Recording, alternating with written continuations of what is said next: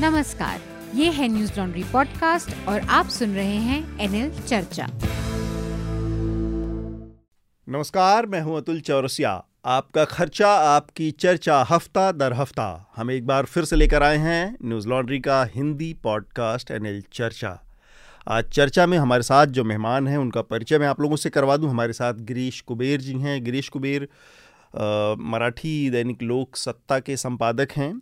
आपने इनको अलग अलग तमाम विषयों पर इंडियन एक्सप्रेस में भी इनके लेख और विचार को पढ़ा होगा। तो हमारे साथ जुड़ने के लिए चर्चा में गिरीश जी बहुत बहुत स्वागत आपका।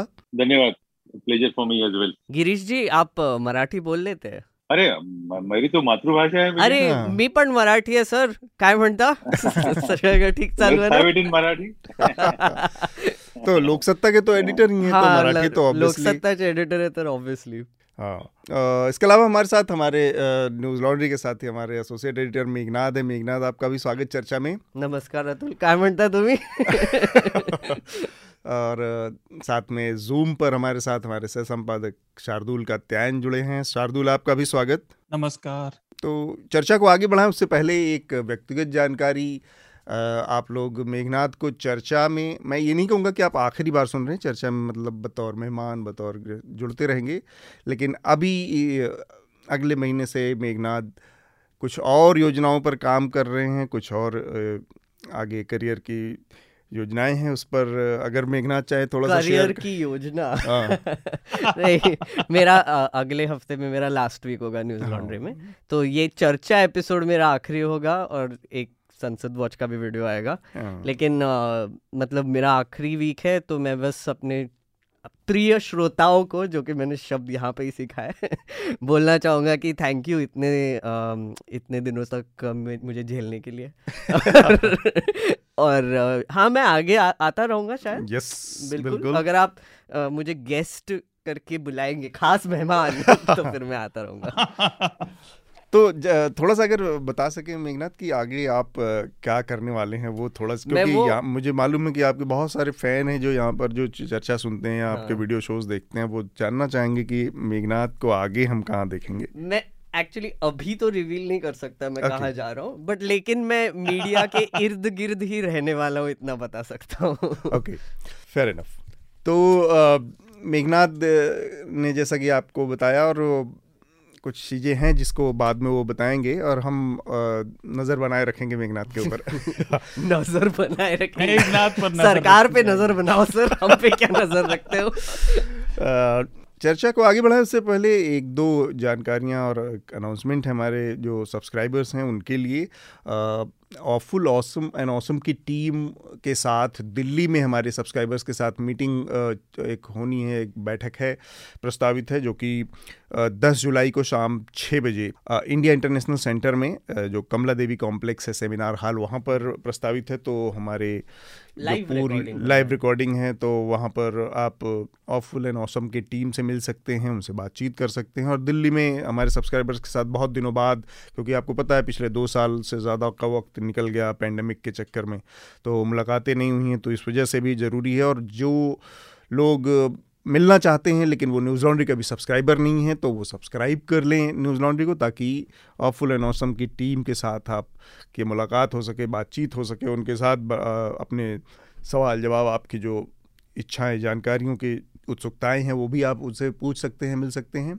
हमारे दो एनएल सेना प्रोजेक्ट इस समय हैं। दो एनएल सेना प्रोजेक्ट, एक है the Yogi who has it all करके, जो कि एक धर्मगुरु हैं, योग गुरु हैं, उनके ऊपर है, उनके पूरी अम्पायर के ऊपर है, तो ये एक एनएल सेना प्रोजेक्ट है। और दूसरा हमारा बुलडोज़र फिनोमेना के ऊपर है, जो कि खासकर हमारा फोकस इस एनएल सेना प्रोजेक्ट में है महाराष्ट्र सॉरी मध्य प्रदेश में, जो पूरा का पूरा घटनाक्रम है बुलडोज़र के जरिए जो न्याय करने की जो पूरी एक प्रक्रिया चल रही है पिछले दो दो सालों से, करीब डेढ़ दो सालों से, तो इसको हमने परखने की, पकड़ने की कोशिश की है इस एनएल सेना प्रोजेक्ट में। और तो आप चाहें तो हमारे इस इन दोनों एनएल सेना प्रोजेक्ट को अपना समर्थन दे सकते हैं, सहयोग दे सकते हैं। आ, इस हफ्ते जो सुर्खियां हैं उनके बारे में मैं चाहूँगा कि सबसे पहले मेघनाद हमारे जो श्रोता हैं उनको जानकारी दे दें और फिर हम चर्चा को आगे बढ़ाते हैं। हेडलाइंस की तरफ बढ़ते हैं। हम रिकॉर्ड कर रहे हैं चौबीस जून को ग्यारह बजे, और बड़ी खबर तो महाराष्ट्र से आ रही है। महाराष्ट्र एक्चुअली महाराष्ट्र गुजरात और गुवाहाटी से आ रही है, अभी बोलना पड़ेगा कि शिवसेना के विधायक एकनाथ शिंदे उनके चालीस विधायक लेकर पहले सूरत गए, फिर वहाँ से गुवाहाटी गए और वहाँ पर अभी एक रेडिसन ब्लू होटल में चिल कर रहे हैं। तो एक शिवसेना, पता नहीं शिवसेना गिरेगी नहीं गिरेगी, एक बहुत थियरीज चालू है। और उसी को लेकर एक और खबर है कि उद्धव ठाकरे अपना ऑफिशियल रेसिडेंस छोड़कर, जो चीफ मिनिस्टर का रेसिडेंस छोड़कर, वो अपने मातोश्री में चले गए हैं, उनके घर चले गए हैं। और उन्होंने कहा है कि आ, अगर ये सब एमएलएज उनके पास आकर बोलेंगे खुद पर्सनली कि रेजिग्नेशन दे दो, तो वो दे देंगे। तो फ्लोर टेस्ट होने वाला है, नहीं होने वाला है, गवर्नर क्या बोलते हैं, ये सब डिस्कस करने के लिए और और क्या होने वाला है उस पर हम आज की चर्चा रखेंगे। और हमारे साथ गेस्ट भी जुड़े हुए हैं। इसी से एक थोड़ी सी जुड़ी खबर है जिसको बोला जा रहा है कि यही एक ट्रिगर था। लेजिस्लेटिव काउंसिल, महाराष्ट्र की जो लेजिस्लेटिव काउंसिल है, वहाँ पे इलेक्शंस हुए और वहाँ पे चार नॉमिनीज जो थे बीजेपी के वो जीत गए और एनसीपी के दो और शिवसेना के दो जीते। तो मतलब बीजेपी का एक थोड़ा सा इलेक्टोरल दबदबा बढ़ता हुआ दिखाई दे रहा था। तो शायद ये भी एक जो नंबर्स थे उसमें शिवसेना को एक और मिलना चाहिए था, बीजेपी को एक कम मिलना चाहिए था, वो बीजेपी ने अपने पाले में कर लिया, डिफेक्ट कर गए शिवसेना के कुछ एमएलए। और ये काउंसिल, अगर आपको इलेक्शंस, जो काउंसिल इलेक्शंस है वो बहुत इंपॉर्टेंट होते हैं क्योंकि महाराष्ट्र ऐसी एक असेंबली है जहाँ पर दो हाउसेज है, जैसे लोकसभा और राज्यसभा, वैसे वहाँ पे लेजिस्लेटिव असेंबली और काउंसिल। अग्निपथ के प्रोटेस्ट जो चल रहे थे वो मिस्टीरियसली अब कोई बात नहीं कर रहा है, लेकिन वो अभी भी जारी है, न्यूज से गायब भले ही हो गए होंगे। छह सौ से ज्यादा ट्रेन्स कैंसिल हुए हैं ये प्रोटेस्ट को लेकर मंडे मंडे को लास्ट मंडे को। और इनमें से दो सौ तेईस जो थे वो मेल एंड एक्सप्रेस ट्रेन्स थे और तीन सौ अस्सी के करीब पैसेंजर ट्रेन थे। और अभी फिलहाल प्रोटेस्ट जारी है, मतलब पॉकेट्स में जारी है, न्यूज़ तो ज़्यादा आ नहीं रही है। तो ट्रेन्स कैंसिलेशन का सिलसिला अभी भी जारी है। नोटिफिकेशन भी जारी कर दिया है सेना ने ऑनलाइन उसका रिक्रूटमेंट का, का अग्निवीरों के लिए अग्निवीरों के लिए और और एक उसी से जुड़ी खबर है कि काफ़ी इंडस्ट्रीज के कॉरपोरेट मास्टर्स थोड़े से बाहर आकर बोल रहे हैं कि हम एम्प्लॉयमेंट में इनको प्रेफरेंस देंगे। तो हरियाणा के चीफ मिनिस्टर ने भी कहा कि अग्निवीर को चार साल के स्टिंट के बाद अगर वो सिलेक्ट नहीं हुए, पचहत्तर परसेंट में रहेंगे, तो उनको प्रेफरेंस दिया जाएगा जॉब्स में। नहीं कुछ और आप पढ़िए कि उन्होंने स्पेसिफिकली कहा कि हम नौकरी देंगे, प्रेफरेंस नहीं, उन्होंने हम नौकरी देंगे जो रिटायर निकलेंगे वहां से, ये मेरा वादा है, वो गारंटी जॉब बोल रहे हैं।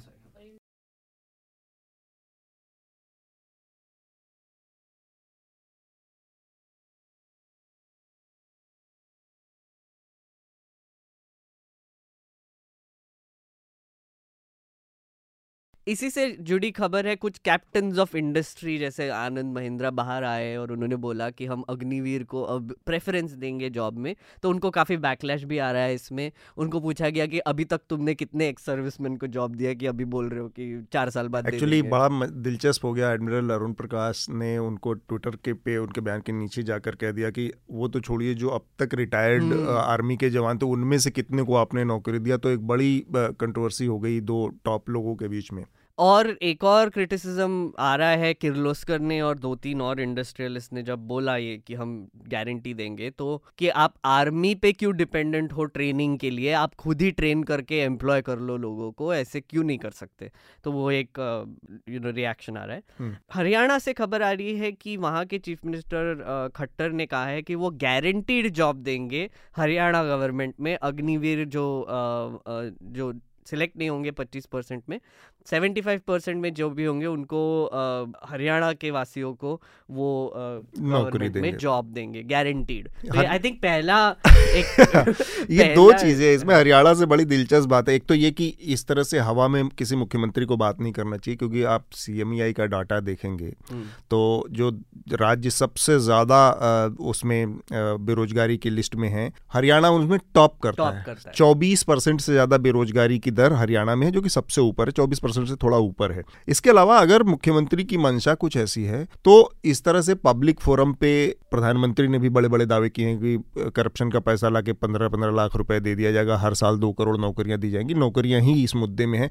तो आप एक पब्लिक रैली में इस तरह के दावे मत कीजिए, करना है तो आप एक बिल पास कीजिए कि हम इसमें अब जो हमारी जितनी भी नौकरियां निकलेंगी क्लास डी क्लास सी जो भी है उसमें दस परसेंट बीस परसेंट पंद्रह परसेंट रिजर्व कर देंगे कि वो इसी कैटेगरी के लोग आएंगे जो यस अग्निवीर होंगे। ये, तो ये बेमतलब की बात है, नोटिफिकेशन से किया, ये बेकार की बात है कि आप एक पब्लिक रैली में इस तरह के। हरियाणा से ही जुड़ी एक और खबर है बड़ी दिलचस्प, और कार्तिकेय शर्मा जो एक वोट से एक वोट से भी कम वोट से करीब आधे वोट से जीत गए राज्यसभा का चुनाव अजय माकन को कांग्रेस पार्टी के हराकर। उनकी कहानी बड़ी दिलचस्प है। वो एक मीडिया हाउस चलाते हैं आई टी वी नेटवर्क करके, जिसके तहत इंडिया न्यूज और न्यूज एक्स इंग्लिश का चैनल और आज समाज अखबार और कई वेबसाइट्स और बहुत सारी चीज, तो एक उनका अपना पूरा मीडिया का वेंचर है। तो उन कार्तिकेय शर्मा के चैनल ने I max X news news X के पूरे उसमें ट्वीट किया गया कि उनकी कंपनी अपने यहाँ अग्निवीरों को आगे से नौकरी देगी और प्रेफर करेगी, उनको प्रेफरेंस देगी और बाकी लोगों को भी ये करना चाहिए और सारे जो कॉरपोरेट सेक्टर है उसको ये बात। उनकी कंपनी की हालत ये है कि मैं नाम नहीं लेना चाह रहा हूँ, जो उनके मीडिया हाउस के पूरे वेंचर की हालत है, इंडिया न्यूज़ से लेके न्यूज़ एक्स से लेके और तमाम तमाम लोगों के मैसेज और खबरें हमारे यहाँ आती रहती हैं कि कर्मचारियों के पत्रकारों के महीने की सैलरी तीन तीन महीने चार चार महीने लेट है, तीन महीने बाद सैलरी आती है, चार महीने बाद सैलरी आती है, जो अपने कर्मचारियों की सैलरी नहीं दे पा रहे वो दावा कर रहे हैं कि अग्निवीरों को नौकरी देकर प्रेफरेंस देके। ये है पॉलिटिक्स में हवाबाजी का कहानी। और कार्तिकेय शर्मा चूंकि जीते हैं तो नमक का कर्ज भी अदा करना है उनको, और ये ना ऐसे वन वन साइडेड स्टेटमेंट देके चले जाते हैं और इनको कोई सवाल करे तो उनके कोई जवाब नहीं आता। ये आनंद महिंद्रा हाँ। कुछ भी ट्वीट कर सकते हैं, उनके हजार सवाल दिखेंगे आपको नीचे, लोग पूछ रहे हैं कि भैया डेटा दो, क्या बात कर रहे हो, कहाँ पे जॉब दोगे, क्या ट्रेनिंग दोगे, उसका कोई जवाब नहीं आता। और एक आखिरी सुर्खी है राहुल गांधी को लेकर। राहुल गांधी को ईडी ने समन किया और उनका पचास घंटे से ज़्यादा पाँच दिन के लिए उनसे सवाल पूछा गया, और इसी को लेकर काफ़ी प्रोटेस्ट भी हो रहे हैं, बड़े बड़े शहरों में कांग्रेस के लोग आकर हल्ला मचा रहे हैं कि ये क्या हो रहा है। और एक कांग्रेस की अभी वीडियोस भी आए कि एक यूथ लीडर ने थूक भी दिया लोगों पे, या बहुत कुछ हो रहा है वो तो उसको लगा कि लोगा कि इसी से ईडी डर जाएगा कि वायरस फैल जाएगा, थूक दो।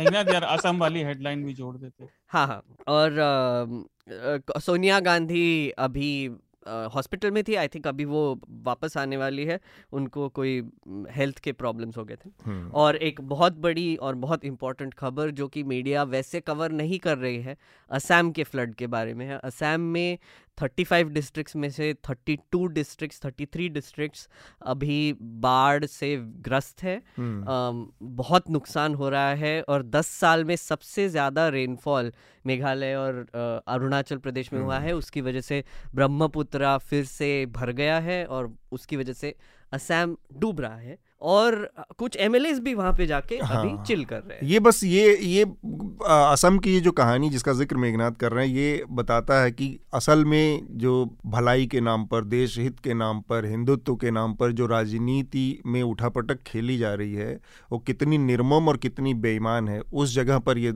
सारी पटकथा चल रही है, सारा मंचन हो रहा है, जहाँ के तैंतीस जिले बाढ़ की चपेट में हैं। वहाँ पर लोकतंत्र के का एक प्रहसन हो रहा है कि भाई देश सुधारने के लिए, महाराष्ट्र सुधारने के लिए ये दल बदल जरूरी है, ये सरकार का बदलाव जरूरी है। एक बहुत इंटरेस्टिंग सोच रहा था मैं कि अभी ये लोग सब असम चले गए ना, दिग्गज लोग, पत्रकार लोग जो भी है, जो फॉलो करते करते सूरत गए, सूरत से लेके असम चले गए, तो उनको बोलो कि अच्छा चलो दो तीन घंटे इधर उधर जाके एटलीस्ट वहाँ पे वो फ्लड का भी रिपोर्टिंग करते हुए आना, आई मीन बट वो कोई कर नहीं रहा है। आई मीन ये तो क्या करेंगे, इन सब के ब्यूरो तो होंगे ही, वो उन लोगों ने नहीं कर दिया होता। एक हेडलाइन और वो भी जरूरी है, अफगानिस्तान में एक भूकंप आया, वहाँ बड़ी संख्या में लोगों की जान गई है, और अब बीबीसी की ओर से खबर मैंने पढ़ी थी हजार लोगों की जान, हजार से ज्यादा है, पंद्रह सौ के आसपास है। पर खबर में दूसरा बड़ा दहलाने वाली बात यह है कि वहां पे अब हालात इतने खराब हैं कि जो बचे हैं लोग वो खाने के लिए तक के लिए तरस रहे हैं। और पिछले पूरे महीने से खबर आ रही थी कि वहां बच्चे टीके के लिए,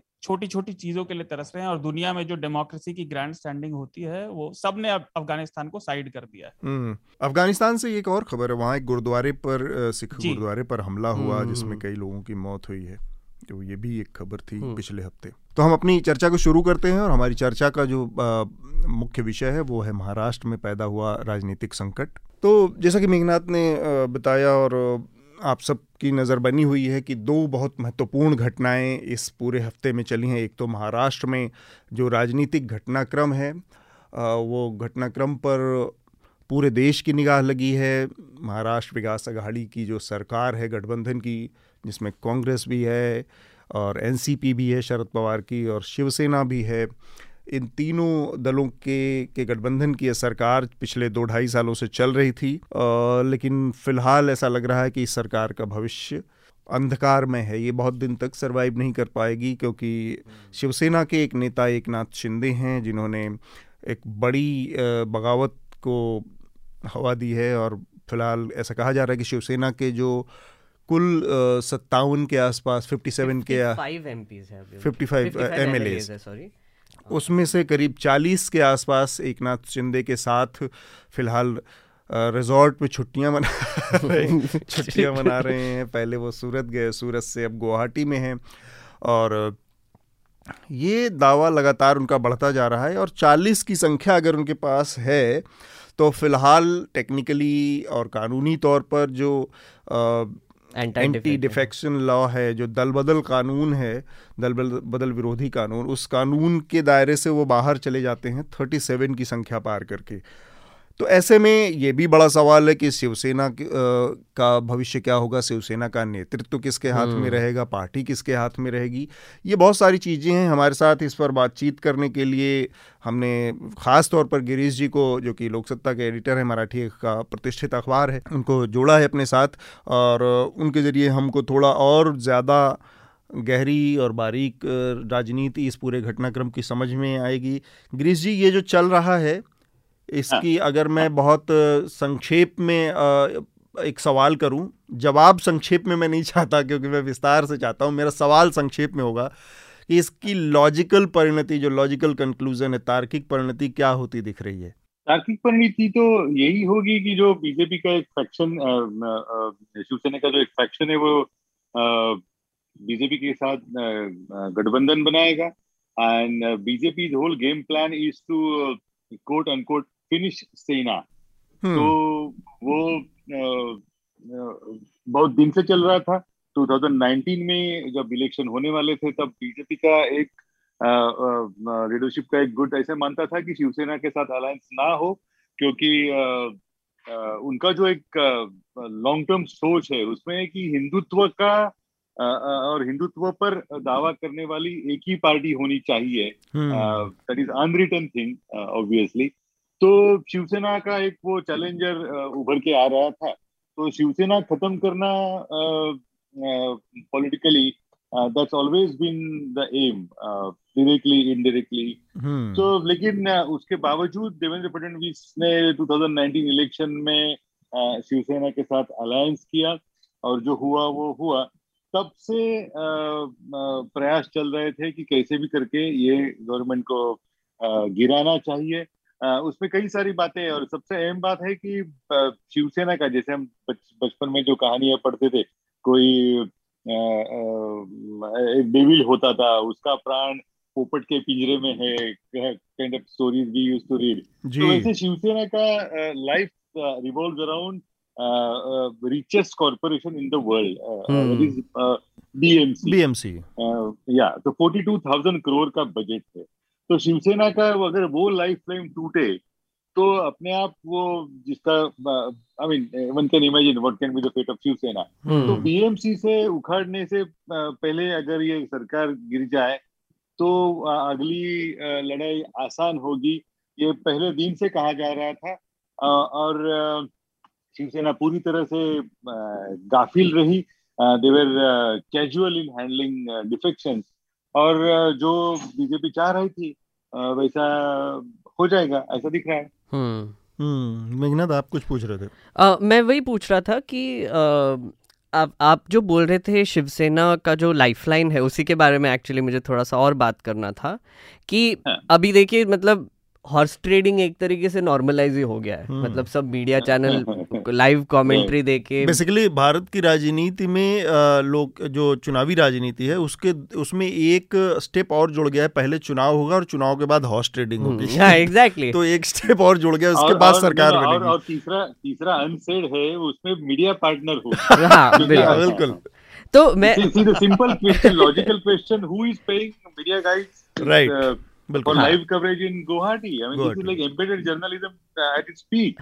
वो डिफेक्शन होते होते वो शिवसेना के एमएलए के साथ बहुत सारे मीडिया वालों को भी लेके गए। हाँ लेके मीडिया वाले वहाँ पे बहुत सारे गए यहाँ से। इसके अलावा चार्टर्ड प्लेन्स बहुत सारे जो दौड़ रहे हैं, किसके बिहाफ पे दौड़ रहे हैं, कौन है इसके पीछे, ये सारी चीजें मिला के एक बहुत बड़े नॉर्मलाइज ऑर्गेनाइज स्ट्रक्चर का इशारा करते हैं। और इतने सारे मीडिया वाले वहाँ पे रेडिसन ब्लू में बैठे हुए, पर एक ने भी नहीं पूछा होगा कि ये बिल कौन भर रहा है। मतलब नाम तो बता दो कौन बिल भर रहा है इसका। या फिर अब वो इतना जैसा कि सबको बाहर निकाला जाएगा ना। या फिर जो गिरीश जी कह रहे हैं ना वो एम्बेडेड हो चुका है, तो उसको जरूरी सवाल ही नहीं लगता कि यार इस पर भी हाँ। सवाल करना चाहिए। तो मुझे एक्चुअली यही पूछना था गिरीश जी आपसे कि आ, मुझे लगता है ये पूरा रिसोर्सेस का खेल बन गया है कि किसके पास कितना पैसा और कौन कहाँ से किसको खरीद के लेके आ सकता है। इनफैक्ट हम जब गोवा गए थे तब हमने यही एक्सपीरियंस किया कि छोटे स्टेट्स में तो ये होता है, लेकिन महाराष्ट्र में जब बड़े स्टेट्स में एमएलएज का कोट एंड कोट एक्सचेंज होता है तो उनका प्राइस भी बहुत ज्यादा होता है। तो मुझे आपसे यही पूछना था कि दो साल में जब अभी जो शिवसेना एनसीपी कांग्रेस का जो महाविकास अघाड़ी जो हुआ था दो साल पहले, उसमें तो उनकी जीत हुई, लेकिन वो दो साल में क्या ऐसे बदला रिसोर्स वाइज कि शिवसेना का इनसे हाथ छूट गया? जी दो चीजें हैं इसमें। एक जो नेता जो डिफेक्ट हुए एकनाथ शिंदे, अगर I mean if we have to explain in English, he is a he is a bread winner for Shiv Sena. वो शिवसेना का सबसे कमाने वाला नेता था। उनके पास जो पोर्टफोलियो थे वो अर्बन डेवलपमेंट, जिसमें जमीन का व्यवहार बड़ी बड़ी जोर शोर से है, और I mean that's the most important portfolio, along with एक जो डिपार्टमेंट है जिससे हाईवेज वगैरह का काम होता रहता है, महामार्गों के उसकी कॉन्ट्रैक्ट्स वगैरह दिए जाते हैं, वो भी शिंदे के साथ था। अच्छा। इसके सिवाय ठाणे म्युनिसिपल कॉर्पोरेशन वो शिंदे सिंगल हैंडेडली चलाते थे। और ये तो सिर्फ दो अढ़ाई साल की बात है, लेकिन शिंदे पिछले पंद्रह साल से Uh, has been a very powerful leader in Shivsena and वो पहली बार ही डिफेक्ट हुए uh, है, लेकिन उसके पहले जब राज ठाकरे निकले थे शिवसेना से तब उनके साथ जाने वाले संभाव्य नेताओं के यादी में भी एकनाथ शिंदे का नाम था। अच्छा। तो uh, हाँ, तो वो भी एक बात ध्यान में uh, रखनी चाहिए। uh, उसमें uh, दूसरी चीज ऐसी है कि उनका जो लड़का है वो वो एमपी है, हाँ। खासदार है, पार्लियामेंट का मेंबर है, और वो जिस इलाके से चुना जाता है वो सब बीजेपी आरएसएस डोमिनेटेड एरिया है। राइट। सो सो उनको वो, अगर उद्धव ठाकरे को आदित्य ठाकरे की चिंता है तो वैसे ही एकनाथ ठाकरे शिंदे को श्रीकांत शिंदे की चिंता है। तो ये भी इसमें एक एंगल है।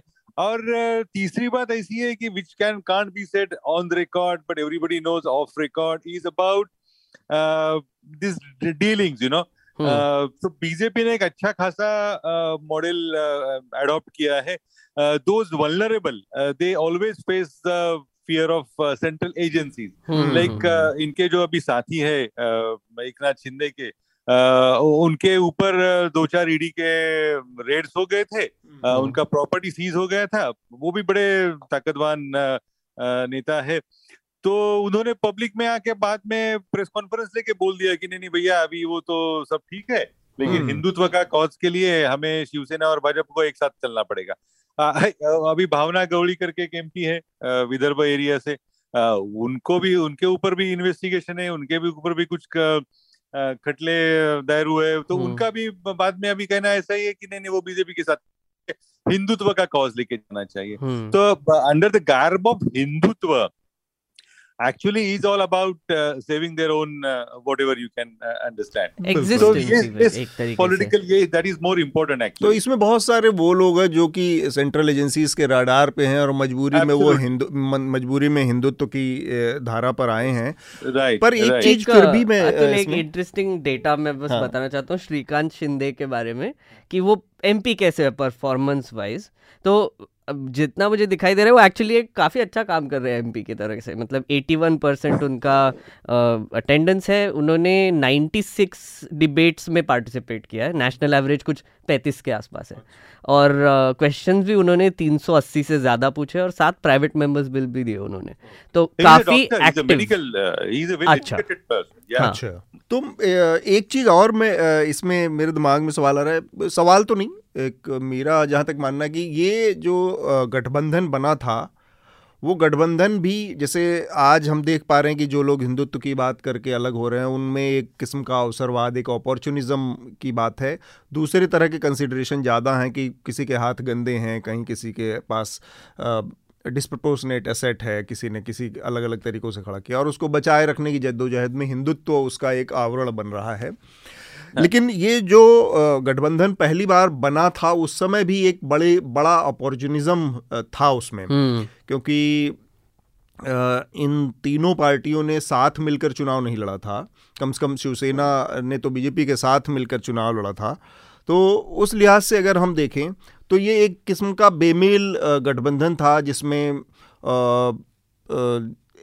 आज की तारीख में अगर हम देखें तो जो हिंदुत्व की बात है उस पहचान के आधार पर शिवसेना के अंदर एक बड़ी बेचैनी एंजाइटी एक हमेशा मौजूद रही, क्योंकि चुनाव में जब जाए जाने का वक्त आएगा तो कांग्रेस एनसीपी के जो सेकुलर गठबंधन सेकुलर टैग को शिवसेना का जो काडर है, जो नेता है, जो उसकी अपनी कोर आइडियोलॉजी उसको झेल नहीं सकती नहीं जो और वो बात बार बार दिख भी रही है. तो वो इसके बारे में एक थोड़ा सा ब्रॉडर व्यू पॉइंट लेना चाहिए जी. हम जब गठबंधन की बात करते हैं और उसमें एक आजकल नया टर्म आने लगा है ऑर्गेनिक स्ट्रक्चर, इनऑर्गेनिक स्ट्रक्चर. वो वो उनका रसायन मिलने वाला है नहीं मिलने वाला है, kind of bifurcation we do, but this itself is historically wrong. ऐसे अगर वैसे देखा जाए तो कश्मीर में भाजपा ने जो किया था, बिल्कुल महबूबा मुफ्ती के साथ वाला गठबंधन वो भी नहीं था. और वीपी सिंह की सरकार जब चली थी तब वीपी सिंह की सरकार को भाजपा ने पाठिंबा दिया था, कांग्रेस उनके साथ थी. वो so my my limited point is there is nothing like organic alliance. It's all about opportunism opportunism so हाँ, तो कैसे भी देखा अगर इंटरेस्टिंग हिस्टोरिकल डेटा देखा जाए तो Sharad Pawar one of the youngest chief ministers of India nineteen seventy eight में बने थे. तो वो अड़तीस साल के थे. तो उनको उनके गवर्नमेंट में पार्टिसिपेट होने वाला जनसंघ था. हाँ, ठीक बात. तो उन्होंने उनको सोशलिस्ट का बैकिंग था, जनसंघ था. हशु अडवाणी करके बड़े एक नेता थे, वो उनके मिनिस्टर थे.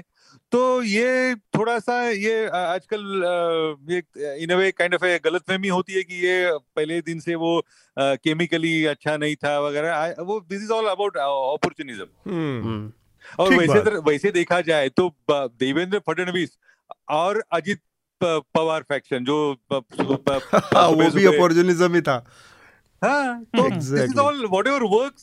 सी सी प्रमोद महाजन एक अच्छी तरह से Uh, uh, he has to have a, a very interesting quote. Hmm. वो कहते थे कि uh, what is uh, uh, overconfidence? What is the difference between confidence and overconfidence? Hmm. Successful हो गए तो वो confidence होता है, failure हुआ तो overconfidence होता है.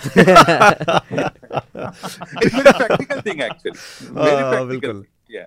तो जो बहुत सारे उदाहरण आपने दिए उस उदाहरण के हिसाब से अगर हम बात करें या उसको थोड़ा सा और उसका विश्लेषण करें तो अपॉर्चुनिज्म असल में काम करता है. और जो लेकिन इनका कभी भी ये ज़्यादातर मसलों में, मैं कभी भी नहीं कहूँगा, लेकिन ज़्यादातर मसलों मौक़ों पर ये देखा गया कि ये चुनाव से पहले ये अपने अलग अलग रास्ते तलाश लेते हैं, चाहे महबूबा मुफ्ती का मामला हो, चाहे वो वीपी सिंह की सरकार का मसला हो या कोई और, या ये भी चुनाव में साथ जाने की शकल नहीं थी तो एक कोई बहाना, या मैं कहूँ यूपीए का जो दो हज़ार आठ में लेफ्ट का जो बंटवारा हुआ न्यूक्लियर डील को लेकर, क्योंकि चुनाव में साथ जाने की शकल नहीं बनती है इन, इन बेमेल बंटवारों में, तो वो कोई एक बहाना, एक कोई कल्मिनेशन पॉइंट आता है जहाँ से फिर अपने रास्ते अलग करने के बहाने ढूंढे जाते हैं। लेकिन यहाँ पर यह है कि शीर्ष नेतृत्व ठगा सा रह गया है, उस पर मैं आपकी वो जानना चाहता हूँ, क्योंकि आज की तारीख में बहुत शिवसेना या जितनी भी रीजनल पार्टियाँ हैं एक कल्ट पर्सनालिटी, एक कल्ट फिगर के इर्द गिर्द घूमती हैं, और शिवसेना का कल्ट बाल ठाकरे और उनका परिवार था। अब जो शिवसेना है वो उस कल्ट से बाहर निकलकर कहीं जाती दिख रही है, कम से कम उद्धव ठाकरे के लिए ये बहुत किरकिरी वाली स्थिति है, बहुत अपमानजनक स्थिति है कि आपके पास आपकी बुलाई बैठक में तेरह विधायक पहुंचे पचपन में से, तो वो कल्ट जो स्टेटस खत्म हो रहा है उसके बाद शिवसेना का भविष्य क्या होगा? This is very optimistic kind of statement. मैं नाइनटीन सिक्सटी नाइन का जिक्र करूंगा, जब कांग्रेस के सीनियर नेताओं ने इंदिरा गांधी को बाहर कर दिया, शी वाज सैक्ड, और जो पार्टी का सिंबल था वो भी उन्होंने फ्रीज कर दिया। तो और उनका कहना था कि जो कांग्रेस है वो गांधी, इंदिरा गांधी के पीछे वाले उनके साथ जो कुछ लोग है वो कांग्रेस है ही नहीं, असली कांग्रेस तो हमारे साथ है। वो निजलिंगप्पा थे, यशवंतराव चौहान, वो सब इतिहास के जानकारों को वो सब पता रहेगा। उसके बाद क्या हुआ कि इंदिरा गांधी बाहर, obviously she was sacked, she went out, और उन्होंने जो कैंपेन कर दिया कि देखो मैं, मुझे इन्होंने बाहर कर दिया, और उसके चुनाव में जो उनको बाहर करने वाले थे वो पूरे के पूरे हार गए। महाराष्ट्र की अगर बात करेंगे, we can go state by state, बहुत सारा इसमें डेटा पॉइंट्स है। इसके पहले जो जो डिफेक्शंस हुए, नारायण राणे वाला हो, कि, किसी भी पार्टी का हो, तो अगले इलेक्शन में सारे डिफेक्टर्स हार गए हैं, राइट right. तो हाँ, so this is the history. I mean when we say Sena will be finish, और for that matter party will be finish, no party gets finish, you know, ऐसा होता नहीं है। अगर इनके पास वो क्या, आई मीन हिंदी के एडवर्टाइजिंग वाली लिंगो इस्तेमाल करें, इनमें दम है तो still he can go out and challenge, okay ये तो चले गए, लेकिन Shiv Sena we can rebuild, that's what it had done in the past. एक छोटा सा एक छोटा सा एडिशन करना चाहूँगा यहाँ पे मैं, मतलब आप उसी के साथ आई थिंक कंटिन्यू भी कर सकते हैं कि um, ये सब आई थिंक अप्लाई होगा जब इलेक्शंस होंगे, बिकॉज आई थिंक अभी दो साल हुए और तीन साल बाकी है टर्म के, तो right. क्या ये भी एक पॉसिबिलिटी हो सकती है? आई मीन उसी कॉन्टेक्स्ट में आप कह रहे हैं कि इलेक्शंस होंगे तो फिर शिवसेना शायद यू नो रिवाइव कर सकती है, लेकिन अगर इलेक्शंस नहीं होंगे तो फिर क्या बीजेपी ये भी मैनेज कर सकती है कि उनके नंबर्स बढ़ जाए और शिवसेना के कम हो जाए, तो वो इररिलेवेंट हो जाए असेंबली में पर इलेक्शंस ना हो? See, from here onwards till uh, twenty forty-four क्या हो सकता है कि बीजेपी और ये फैक्शन का uh, ये गठबंधन की सरकार आएगी। बीजेपी uh, के लिए डिमांड क्या है, उनका कहना है uh, वो मानने के लिए एकनाथ शिंदे अभी तक तैयार नहीं है, और वही, वही इसी वजह वो पूरी तरह से uh, आगे नहीं जा रहा है कि uh, पहले तो इनको आइडेंटिटी दी जाएगी, फैक्शन uh, के वर्टिकल स्प्लिट कंफर्म किया जाएगा, वो कहा जाएगा कि ये शिवसेना है, उनको रिकॉग्निशन दिया जाएगा। तो उसके बाद का स्टेज आता है कि they will approach election commission to demand symbol, election commission, government machinery, इनकी सब आज की जब uh, ताकत देखी जाएगी तो मुझे नहीं लगता कि इलेक्शन कमीशन ना कहेगा, हाँ। वो तो uh, uh, हो सकता है उनको मिलेगा, uh, और उसके बाद आई मीन ये साइमल्टेनियसली हो जाएगा। Government will survive, obviously they will have free run till twenty twenty four. नाजुक इसमें मुद्दा कौन सा है, if BJP insist for this faction to merge into itself, जैसा नारायण राणे ने किया था। नारायण राणे भी बड़ी तलवारबाजी कर रहे थे कि वो, उन्होंने अलग को अपना पक्ष बनाया, मैं वो चुनाव लड़ना चाहते थे वगैरह वगैरह, बीजेपी के साथ गठबंधन भी किया, लेकिन बाद में उनको बीजेपी के साथ वो मर्ज करना ही पड़ा, राइट, एग्जैक्टली। तो तो अगर ये मर्ज हो गए एक नाथ शिंदे वाले फैक्शन, अगर नहीं भी हो गए तो बीजेपी के लिए वो एक थोड़ी सी चिंता की बात हो सकती है, क्योंकि जो एक नाथ शिंदे शिवसेना को छोड़ सकता है वो अगर जरूरत आ गई तो नए अलायंस को भी छोड़ सकता है।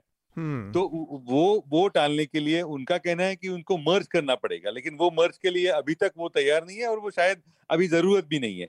लेकिन मर्ज होने के बाद अगर देखा जाए, if you have a long term view और bird's eye view, things become easy for Shiv Sena.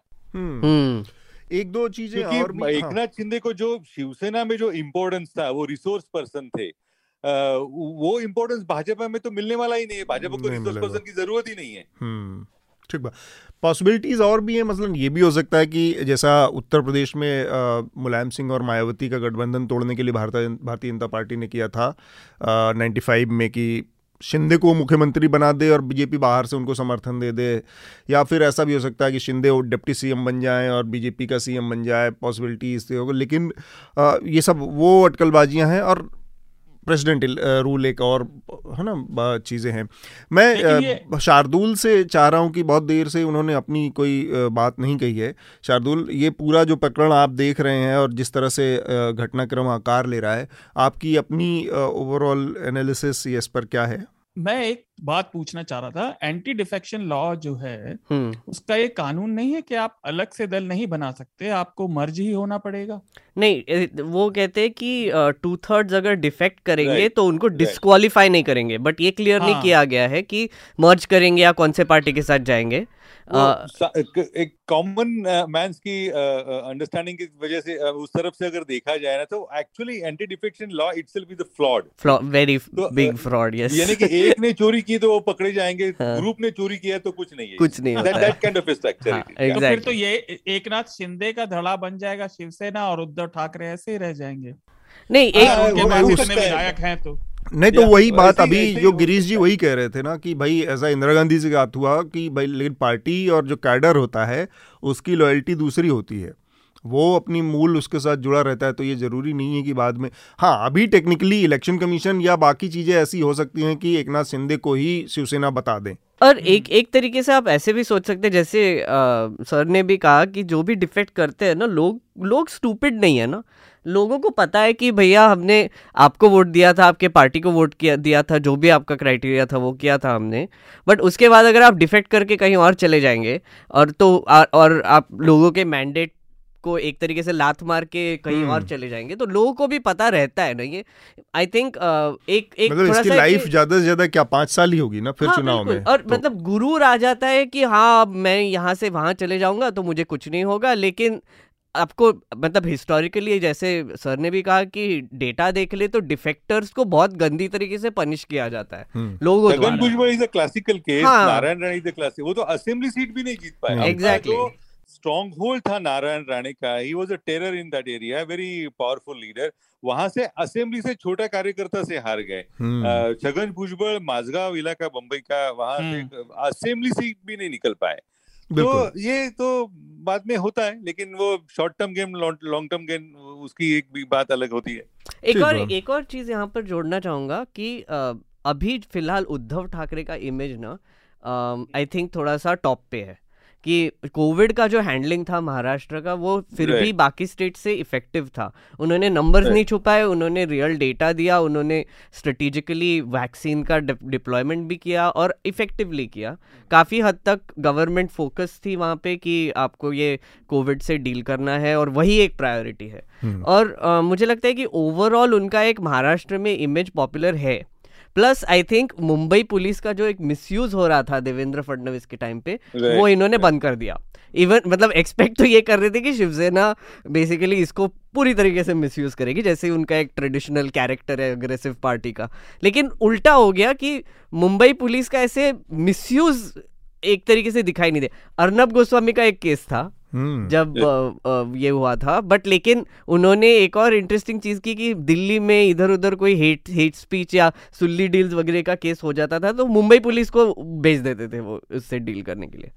दो चीज़ें और हैं इसमें गिरीश जी, दो सवाल हैं दोनों के अलग अलग। एक तो ये कि ये जो शिवसेना है ये वो वाली शिवसेना तो नहीं है जिसका कैरेक्टर एकदम अलग हुआ करता था, और कम से कम किसी लीडर की हैसियत इतनी नहीं हुआ करती थी कि इतना बड़ा फैसला ले ले, इतना बड़ा बगावत कर दे। तो और शिवसेना बहुत बैकफुट पे नजर आ रही है टॉप लीडरशिप। एक चीज़ ये कि ऐसा क्यों है, क्या शिवसेना का बेसिक कैरेक्टर उद्धव के टाइम में बदल गया है? और दूसरा, आप चूँकि वहाँ पर रह रहे हैं बॉम्बे में, आप पूरी पॉलिटिक्स को देख रहे हैं शिवसेना की और उनके बाकी दलों की, क्या उद्धव ठाकरे की अपनी राजनीतिक क्षमता के ऊपर बहुत बड़ा सवाल है? लोग कैसे देख रहे हैं? क्या उनकी नेतृत्व की जो क्षमता थी वो इस लायक या इस, क्योंकि पता नहीं चल पाना और चालीस से ज़्यादा विधायक आपके बॉर्डर क्रॉस करके चले जाएं, तो ये आपके नेतृत्व क्षमता पर बहुत बड़ा सवालिया निशान है। सही बात। तो क्या उद्धव ठाकरे असल में उतने टैलेंटेड, उतने योग्य, उतने प्रतिभाशाली राजनेता या उतने, मैं कहूँ कि श्रूड पॉलिटिशियन नहीं है? हुँ, हुँ। ये दूसरा। पहला सवाल शिवसेना की स्टाइल के बारे में। जी सी, पॉलिटिकल पार्टीज का जो बर्ताव होता है वो सोसाइटी के बर्ताव से it's always parallel, right? So जब लेबर मूवमेंट्स पावरफुल थी और जो स्ट्राइक्स और ये सब होता था, तब see everything is so linked. Like for example, angry young man image of Amitabh Bachchan was around the same time when when labor movement चल रहा था, आंदोलन चल रहा था। So वैसे ही शिवसेना का जो तब का इमेज था, तो it it it address to the society needs कि नहीं नहीं वो कानून अपने खिलाफ है तो कानून को ही सीधे करना चाहिए, तो कानून अपने हाथ में लेना चाहिए वाला जो इमेज था, वो पत्थर मारो that kind of a thing. तो उसके बाद as society settles down, economic development की वजह से देखो और बाकी के जो बदलाव हुए सोसाइटी में, एक थोड़ा सा ठहराव आया है। uh, वैसे लेबर अनरेस्ट वगैरह आजकल दिखती ही नहीं, वो सब चला गया। तो Shiv Sena also soften according to that. And एक जो पत्थर uh, हाथ में लेके ले, ले चलने वाला शिवसैनिक था, uh, उ, उ, उसकी जगह अब अब दूसरा नए जनरेशन का शिवसैनिक आ गया। तो ये जो सोसाइटी का चेंज है उसके मुताबिक शिवसेना भी बदल गई। तो मैंने बहुत साल पहले मैंने भी लिखा था कि अगर शिवसेना डायलॉग, चर्चा, परिचर्चा में अटक जाए तो वो बीजेपी की बी टीम दिखी जाएगी। हाँ। शिवसेना को फाइटर ही होना चाहिए। So on the one hand they still are in some areas, on and on the other end the third major change that has happened because of the advent of Aditya Thackeray. He is a Uh, very suave, articulate, media savvy. uh, ने तो म, म, म, मैंने लिखा भी था और मुलाकात में मैं, मैंने पूछा भी था, शिवसेना ग्लोबल वार्मिंग के ऊपर कुछ चिंता व्यक्त कर रही थी। It was absolutely unheard of, कभी किसी को सोचा भी नहीं था। लेकिन शिवसेना नेता वो आजकल वो उसके बारे में चर्चा करने लगे, पेड़ लगाओ, ग्लोबल वार्मिंग हो रहा है। तो ये जो जनरेशनल चेंज है सोसाइटी का भी और शिवसेना का भी, वो हुआ था और उसका भी एक उनको फायदा मिला है, क्योंकि एक शिवसेना की लीडरशिप थे। देखो जैसे Shrikant Shinde, Eknath Shinde is typical not uneducated but little educated and kind of a worker style politician. उनका लड़का he is absolutely modern, modern technology, modern language, modern communication tools, वो सब करने वाला। तो ये जनरेशनल चेंज हुआ है सोसाइटी का और शिवसेना का भी। और वैसे देखा जाए तो भाजपा भी वहाँ का वैसे ही नहीं ना, अटल बिहारी वाजपेयी हाँ, वाली भाजपा कार्यकर्ता के घर में रहने वाले रहने वाले अब तो सब फाइव स्टार होटल से चल रहा है सर। वही तो, वो वो भी चेंज है। कांग्रेस बदल गई है, तो like we all have change, तो वो भी बात है। और दूसरा सवाल जो है वो that is that's very interesting one, वो इमेज के बारे में कहा। मेरा ऐसा मानना है, और थोड़ी सी जो कुछ चालीस एक साल जो जर्नलिज्म में निकालने के बाद जो कुछ लगता है ऐसा, वो एक ऐसे कि लोगों को दो तरीके के लीडर्स बहुत पसंद होते हैं। लाइक देखो ये अपनी मानसिकता थोड़ी ऐसी होती है ना कि एक ही I mean, this is simultaneously uh, Indians loved Jawaharlal Nehru, uh, जिनके बारे में कहा करता था कि उनके कपड़े पेरिस में धोने के लिए जाते हैं, kind of thing. At the same time they adored Mahatma Gandhi also, कि जो पंचा जो कपड़ा ही नहीं पहनते थे। तो सो सिमिलरली लीडरशिप आल्सो, जो एक दबंग काइंड ऑफ जो लीडर होते हैं और वो इनिशियली uh, उनको भी बड़ा फेवर में लोग उनके जाते, यार ये भैया लीडर ऐसे ही होना चाहिए। और दूसरी तरफ एक लीडरशिप ऐसी होती है कि भैया मैं क्या करूँ, लोग देखो कैसे बदमाश है, मैं तो सीधा साधा आदमी हूँ, उन्होंने मुझे like a good boy next door वाली जो इमेज होती है, तो Uddhav Thackeray falls into the second category. And वो जो कोविड के बारे में जो बात थी कि क्या करेंगे, अभी देखो मैं भी बेहाल हूँ और बड़ी तकलीफ है वगैरह काइंड ऑफ एन अप्रोच था उनका, that hit very hard, it really succeeded. और दूसरी तरफ देवेंद्र फडणवीस थे कि नहीं नहीं वो सरकार गिरानी चाहिए, वो करना चाहिए, ये करना चाहिए, काइंड ऑफ वो एग्रेशन था। तो aggression at times is definitely interesting, it works, but at times aggression also becomes a kind of a drawback. एक एक छोटा हाँ. सा एक सॉरी इंटरप्शन करना चाहूँगा। एक एक हाँ. मीडिया भी यहाँ पे एक बहुत बड़ा रोल प्ले करती है। शार्दुल, मैं सोच रहा था हाँ. कि आ, इतना नॉर्मलाइज हो गया है बेसिकली हॉर्स ट्रेडिंग, और हमने तो देखा कर्नाटका में हुआ, महाराष्ट्र में पहले भी कोशिश हुई, अभी फिर से हो रहा है बहुत सारे स्टेट्स में हॉर्स ट्रेडिंग, मध्य प्रदेश में, सब जगह पे बेसिकली लीडर्स इधर उधर जा रहे हैं। तो एक तरीके से आप एंटी डिफेक्शन तो यूजलेस हो ही चुका है, पर इसको ना हम थोड़ा एक्सट्रीम चाणक्य नीति भी कर सकते हैं इसमें। लाइक like हम एक आईपीएल प्लेयर्स की तरह एमएलएस का ऑक्शंस ही ना करवा दे। मतलब ये आई थिंक एटलीस्ट ट्रांसपेरेंटली जब पता चलेगा कि उनको कौन स्पॉन्सर कर रहा है, कौन पैसा दे रहा है, तो शायद हम भी एक थोड़ा क्राउड फंड करके तो मतलब सारी, सारी पार्टियां अपने हाँ, अपने विधायक लड़ाएंगी, जो जिता ले जाएगा उसके बाद वो ऑक्शन करवाएगा। हम सब्सक्राइबर्स को बोलेंगे ना कि हम भी खरीदते हैं एमएलए, चलो। शार्दुल ये जो हाँ जो बिल्कुल, और छोटे सा एक ही पॉइंट मेरा रह गया, वो जो श्रूडनेस की बात कर रहे हैं जी जी, वो वो दिखावे वाली बात है। One of the shrewdest leader we can say he is the way he announced day before yesterday, ठीक हो आपको जाना है ना, मैं पसंद नहीं हूं ना, ठीक हो मैं चीफ चीफ मिनिस्टर आपको कर लेता हूँ, आ जाइए, and he left the resident. वो जो एक टर्निंग पॉइंट वाली चीज होती है ना, कि वो जो सिंपैथी वेव वाली आ, और वो ऑफिशियल रेसिडेंस से घर तक जब जा रहे थे तो रास्ता रास्ता फुल ऑफ सपोर्टर्स एंड कार्यकर्ताओं एंड या वो वो सब होता रहता है, and that that works at time. So shrewdness नहीं है ऐसा तो मैं नहीं कह सकता, अगर श्रूड नहीं होते तो चीफ मिनिस्टर तक जाते ही नहीं। हाँ बिल्कुल शार्दुल शार्दुल हाँ देखिए कई सारी बातें हो गई, लगभग सारी कुछ इंटरेस्टिंग बातें। ये शिवसेना पहले वाली शिवसेना अभी तक इंटरेस्टिंग नहीं थी। नहीं नहीं कुछ और इंटरेस्टिंग बात है, जैसे कि अगर ये आप इमेजिन नहीं कर सकते थे, इस बात की कल्पना नहीं हो सकती थी कि पुरानी शिवसेना में कुछ ऐसा हो जाता और महाराष्ट्र भर में जगह जगह प्रदर्शन नहीं होते। अब एक आध औरंगाबाद में हुआ और एक जगह और हुआ थोड़ा बहुत, उसके अलावा कहीं कोई प्रदर्शन नहीं हुए।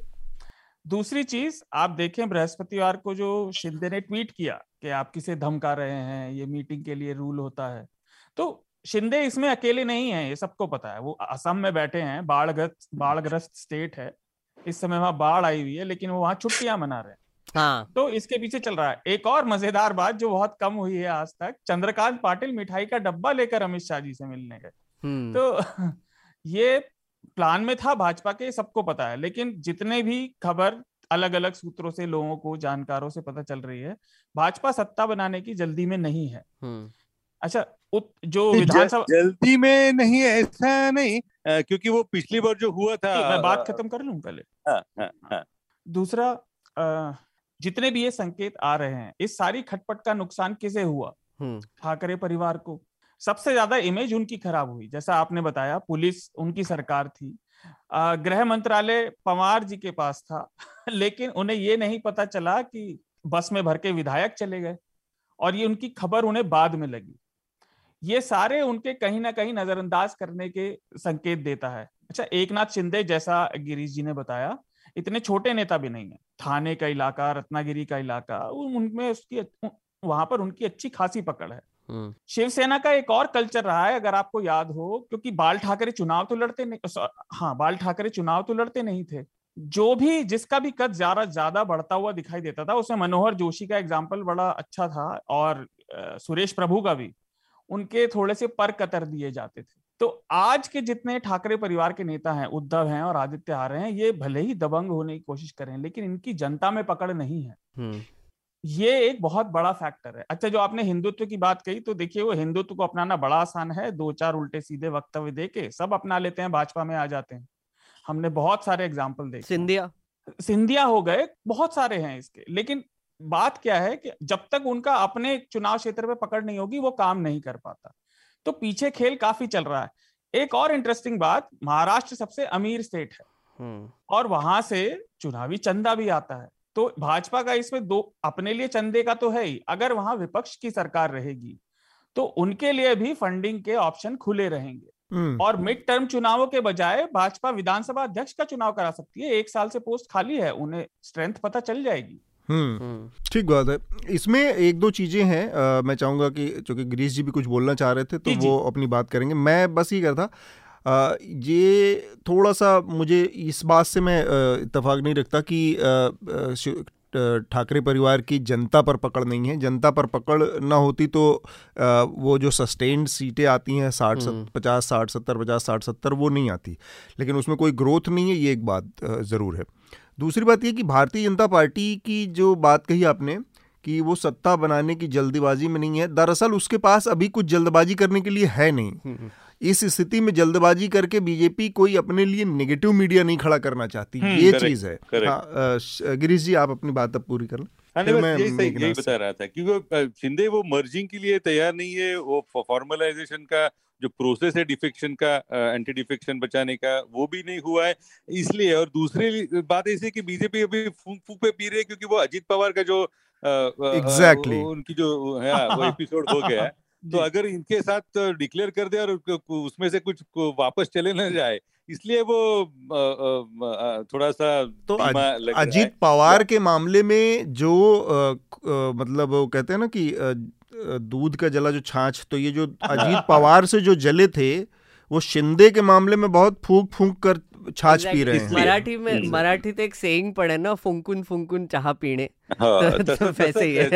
And interestingly, in this case, a very significant statement made by Shinde yesterday, आप अगर आपके पास जो वीडियो होगा तो उन्होंने ऐसा कहा कि वो वो अपने एमएलएस को एड्रेस कर रहे हैं, उन्होंने कहा कि भैया डरो मत, हमारे पीछे महाशक्ति है और ये महाशक्ति जिसने पाकिस्तान को सबक सिखाया। ओ। एक बहुत मजे की बात यहाँ पे एक्चुअली बोलना चाहूंगा कि देखो ये ये दो एमएलए ना क्लेम कर रहे हैं कि वो भाग गए सूरत से। हाँ। और उनकी स्टोरीज बहुत मजेदार है, तो मैं श्रोताओं को थोड़ा सा बताना भी चाहूंगा। एक एमएलए ने कहा कि उनको दौड़ी चल रही है, उनको बताया कि तुमको हार्ट अटैक हो गया है और वो बोले कि हाँ मुझे, वो हॉस्पिटल लेके गए और वहाँ पे मराठी में खूब टोचा टोची के लिए, मतलब उनको बहुत इंजेक्शन लगाए, लेकिन वो वहाँ से भाग गए। और दूसरे दूसरे एमएलए ने बोला कि कोई मीटिंग बुलाई थी, मैंने बोला मुझे टॉयलेट जाना है, फिर मैं वहाँ से निकल गया थोड़ा सा और फिर वहाँ से होटल से बाहर जाके चार किलोमीटर चल के फिर फिर स्कूटर पे बैठ के फिर ट्रक में जाके फिर महाराष्ट्र आ पहुँचा।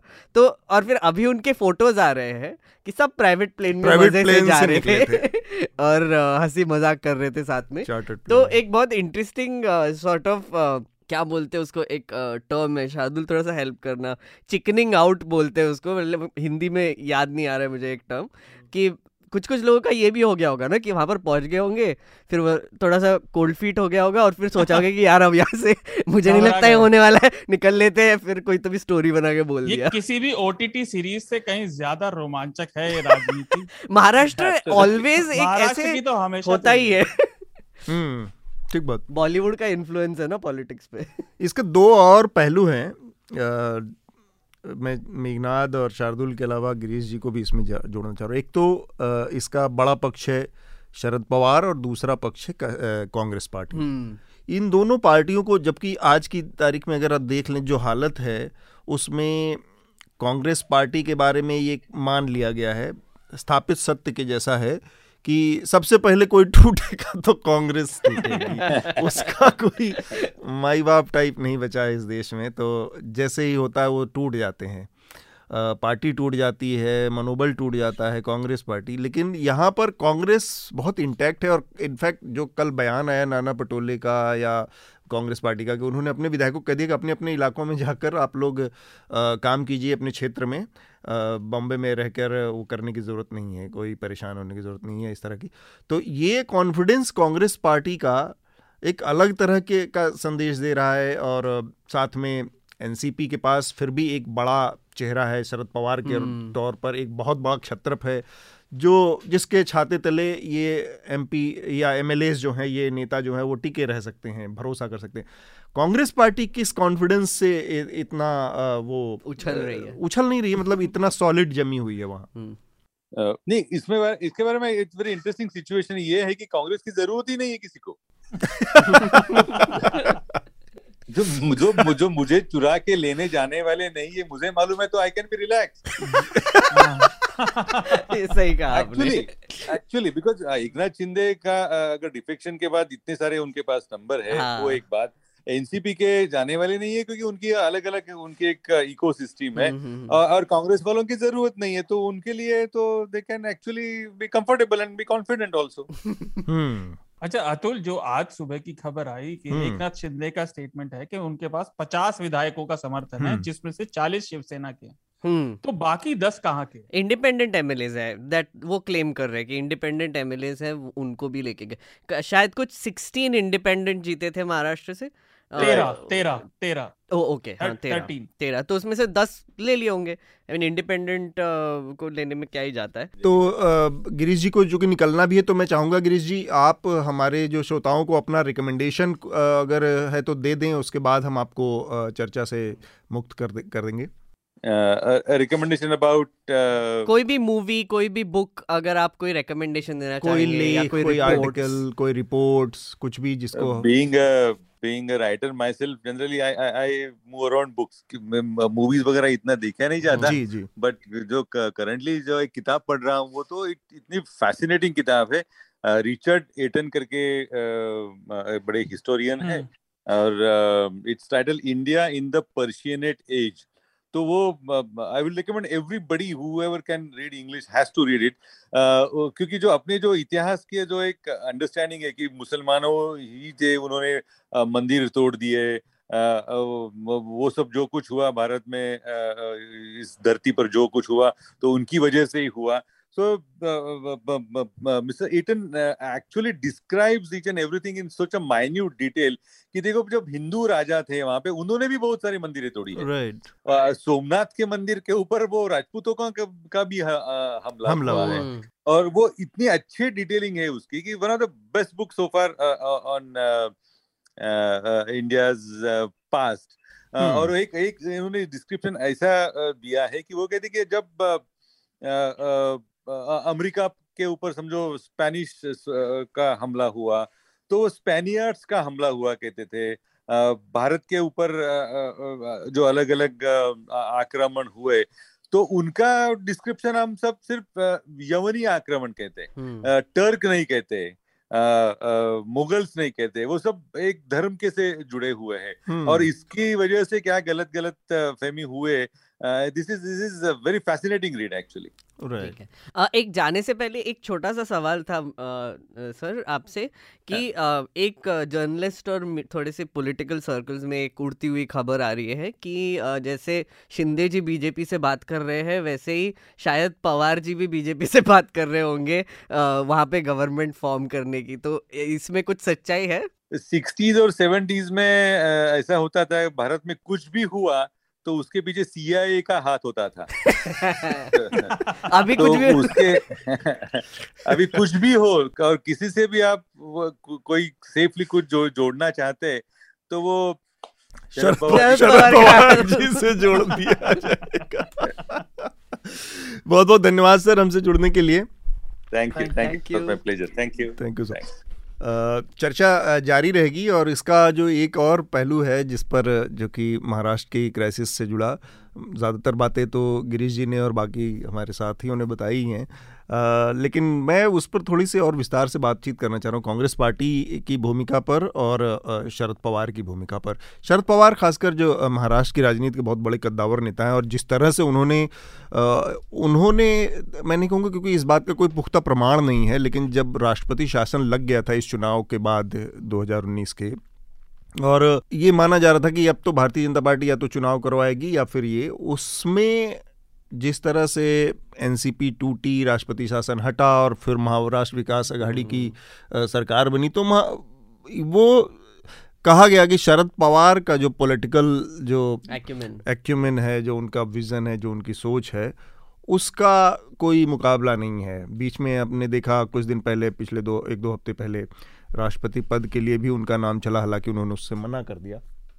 तो अब ले देकर जो उम्मीद बची है शरद पवार के ऊपर रह गई है लोगों की कि शरद पवार शायद इस दलदल से बाहर निकलने का कोई रास्ता तैयार कर सकते हैं। संभव है कि जो मेघनाद आप बता रहे हैं वो उसी प्लान का हिस्सा हो। मुझे आई I मीन mean, मुझे बहुत भरोसा नहीं हो रहा है कि ये बात सच हो, हो सकता है कि ये एक पैरेलल नैरेटिव चलाने के लिए भी कई शायद हाँ मतलब डाउटफुल भी हो सकता है। लेकिन अगर आप शरद पवार की थोड़ी सी हिस्ट्री भी देखेंगे तो एनसीपी हमेशा ऐसी एक पार्टी रही है जो कि एक किंग मेकर पार्टी की तरह सामने आती है, और वो वो ऐसे पार्टीज को सपोर्ट करती है जो पावर में आएंगे और फिर उनको एक हाथ दो पोर्टफोलियो मिल जाएंगे, उनका पार्टी का एक दबाव रहेगा और उनके एरियाज बहुत सेट है। जैसे उन्होंने कहा कि एनसीपी का ऑलरेडी एक इकोसिस्टम है महाराष्ट्र में, तो कुछ कुछ इंडस्ट्रीज जैसे शुगर इंडस्ट्री और आ, कुछ बेल्ट्स है, फार्मिंग बेल्ट्स, वहाँ पर आ, शरद पवार का बहुत दबदबा है। और अगर आप उनके कॉन्स्टिट्यूएंसी में भी जाएंगे तो वहाँ पर भी आपको देखेगा कि लोग उनको वर्शिप करते हैं। hmm. और वर्शिप कैसे करते हैं, मतलब उनके नाम के हॉस्पिटल, उनके नाम के सब कुछ है, और वहाँ पर आपको एक भी ऐसा परिवार नहीं मिलेगा जिनको शरद पवार ने पर्सनली हेल्प ना किया हो। तो मतलब वो इतना इन्फ्लुएंस बना के रखते हैं अपना और ग्राउंडेड रहते हैं। hmm. तो उनको ये रूटेड रहने की वजह से, ग्राउंडेड रहने की वजह से मुझे लगता है कोई थ्रेट नहीं होता है ज़्यादा से ज़्यादा। hmm, लेकिन आ, ये सब कहने के बाद मुझे ये भी कभी कभी डाउट होता है कि शरद पवार की हेल्थ अच्छी नहीं है। हाँ। वो एकदम ऐसे कोई क्राइसिस हो जाता है या फिर कोई एक बहुत बड़ी घटना होती है तब भी बाहर आते हैं, एक दो स्टेटमेंट देके आप देखेंगे कि वो चले जाते हैं। तो वो भी एक आई थिंक एक वीकनेस है जो एनसीपी में एक बहुत बड़ी वीकनेस है। और दूसरी चीज़ मुझे लगता है शिव, शिवसेना में हुआ ये कि उद्धव ठाकरे को कोविड हो गया और वो आइसोलेट कर रहे थे, और ये मौका देख के आई थिंक एकनाथ शिंदे और सबने एक मौका देख के चौका मार दिया बेसिकली। तो ये हमको कुछ कुछ चीजें हैं जो एकदम नजर में नहीं आती, लेकिन इन पे भी थोड़ी सी नजर रखनी पड़ेगी। शार्दुल, देखिए आपने जो बात कही शरद पवार जी के लिए वो बिल्कुल ठीक है। हिंदुस्तान के पिछले तीस चालीस साल के इतिहास में सबसे समझदार, राजनीतिक समझ रखने वाले नेताओं में से एक वो रहे हैं। लेकिन ये जो महाविकास अघाड़ी की सरकार थी, इसके पीछे एक बहुत बड़ा कारण ये भी था कि भाजपा पवार परिवार को भी निशाना बना रही थी, राइट right. लगातार। और अगर सत्ता के बाहर अभी ये हो जाते हैं तो आप देखिए कि नुकसान सबसे ज्यादा शिवसेना को होगा। जो अतुल जी ने बात कही कि उनका वोट शेयर एक रहा है लेकिन उनका महत्व राज्य की राजनीति में कम होता जा रहा है।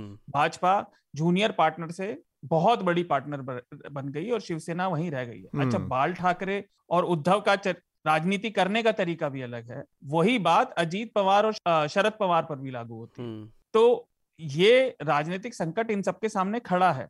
शरद पवार से अब ये चूक हुई या इसके कयास लग रहे हैं कि कहीं कोई मिली भगत है, लेकिन मुझे मुझे व्यक्तिगत तौर पे नहीं लगता मिली भगत है कि शरद पवार को बिना पता चले इतना सब राज्य में हो जाना। ये अब तक तो असंभव सी बात लगती थी, जबकि उनकी पार्टी सत्ता में भी है। हमने भी एक रिपोर्ट की, उसमें जिक्र किया कि शिवसेना के लोगों की बड़ी शिकायत थी कि उन्हें साइन कराने के लिए, फंड के लिए अजीत पवार के पास ही जाना पड़ता था, मुख्यमंत्री से मिलने नहीं दिया जाता था। तो अभी अंदर क्या चल रहा है पता नहीं, लेकिन ये बात पक्की जरूर है कि अगर इसका कोई हल निकलेगा तो उसमें जो भाजपा के पक्ष में नहीं होगा तो उसमें शरद पवार का बड़ा हाथ होगा।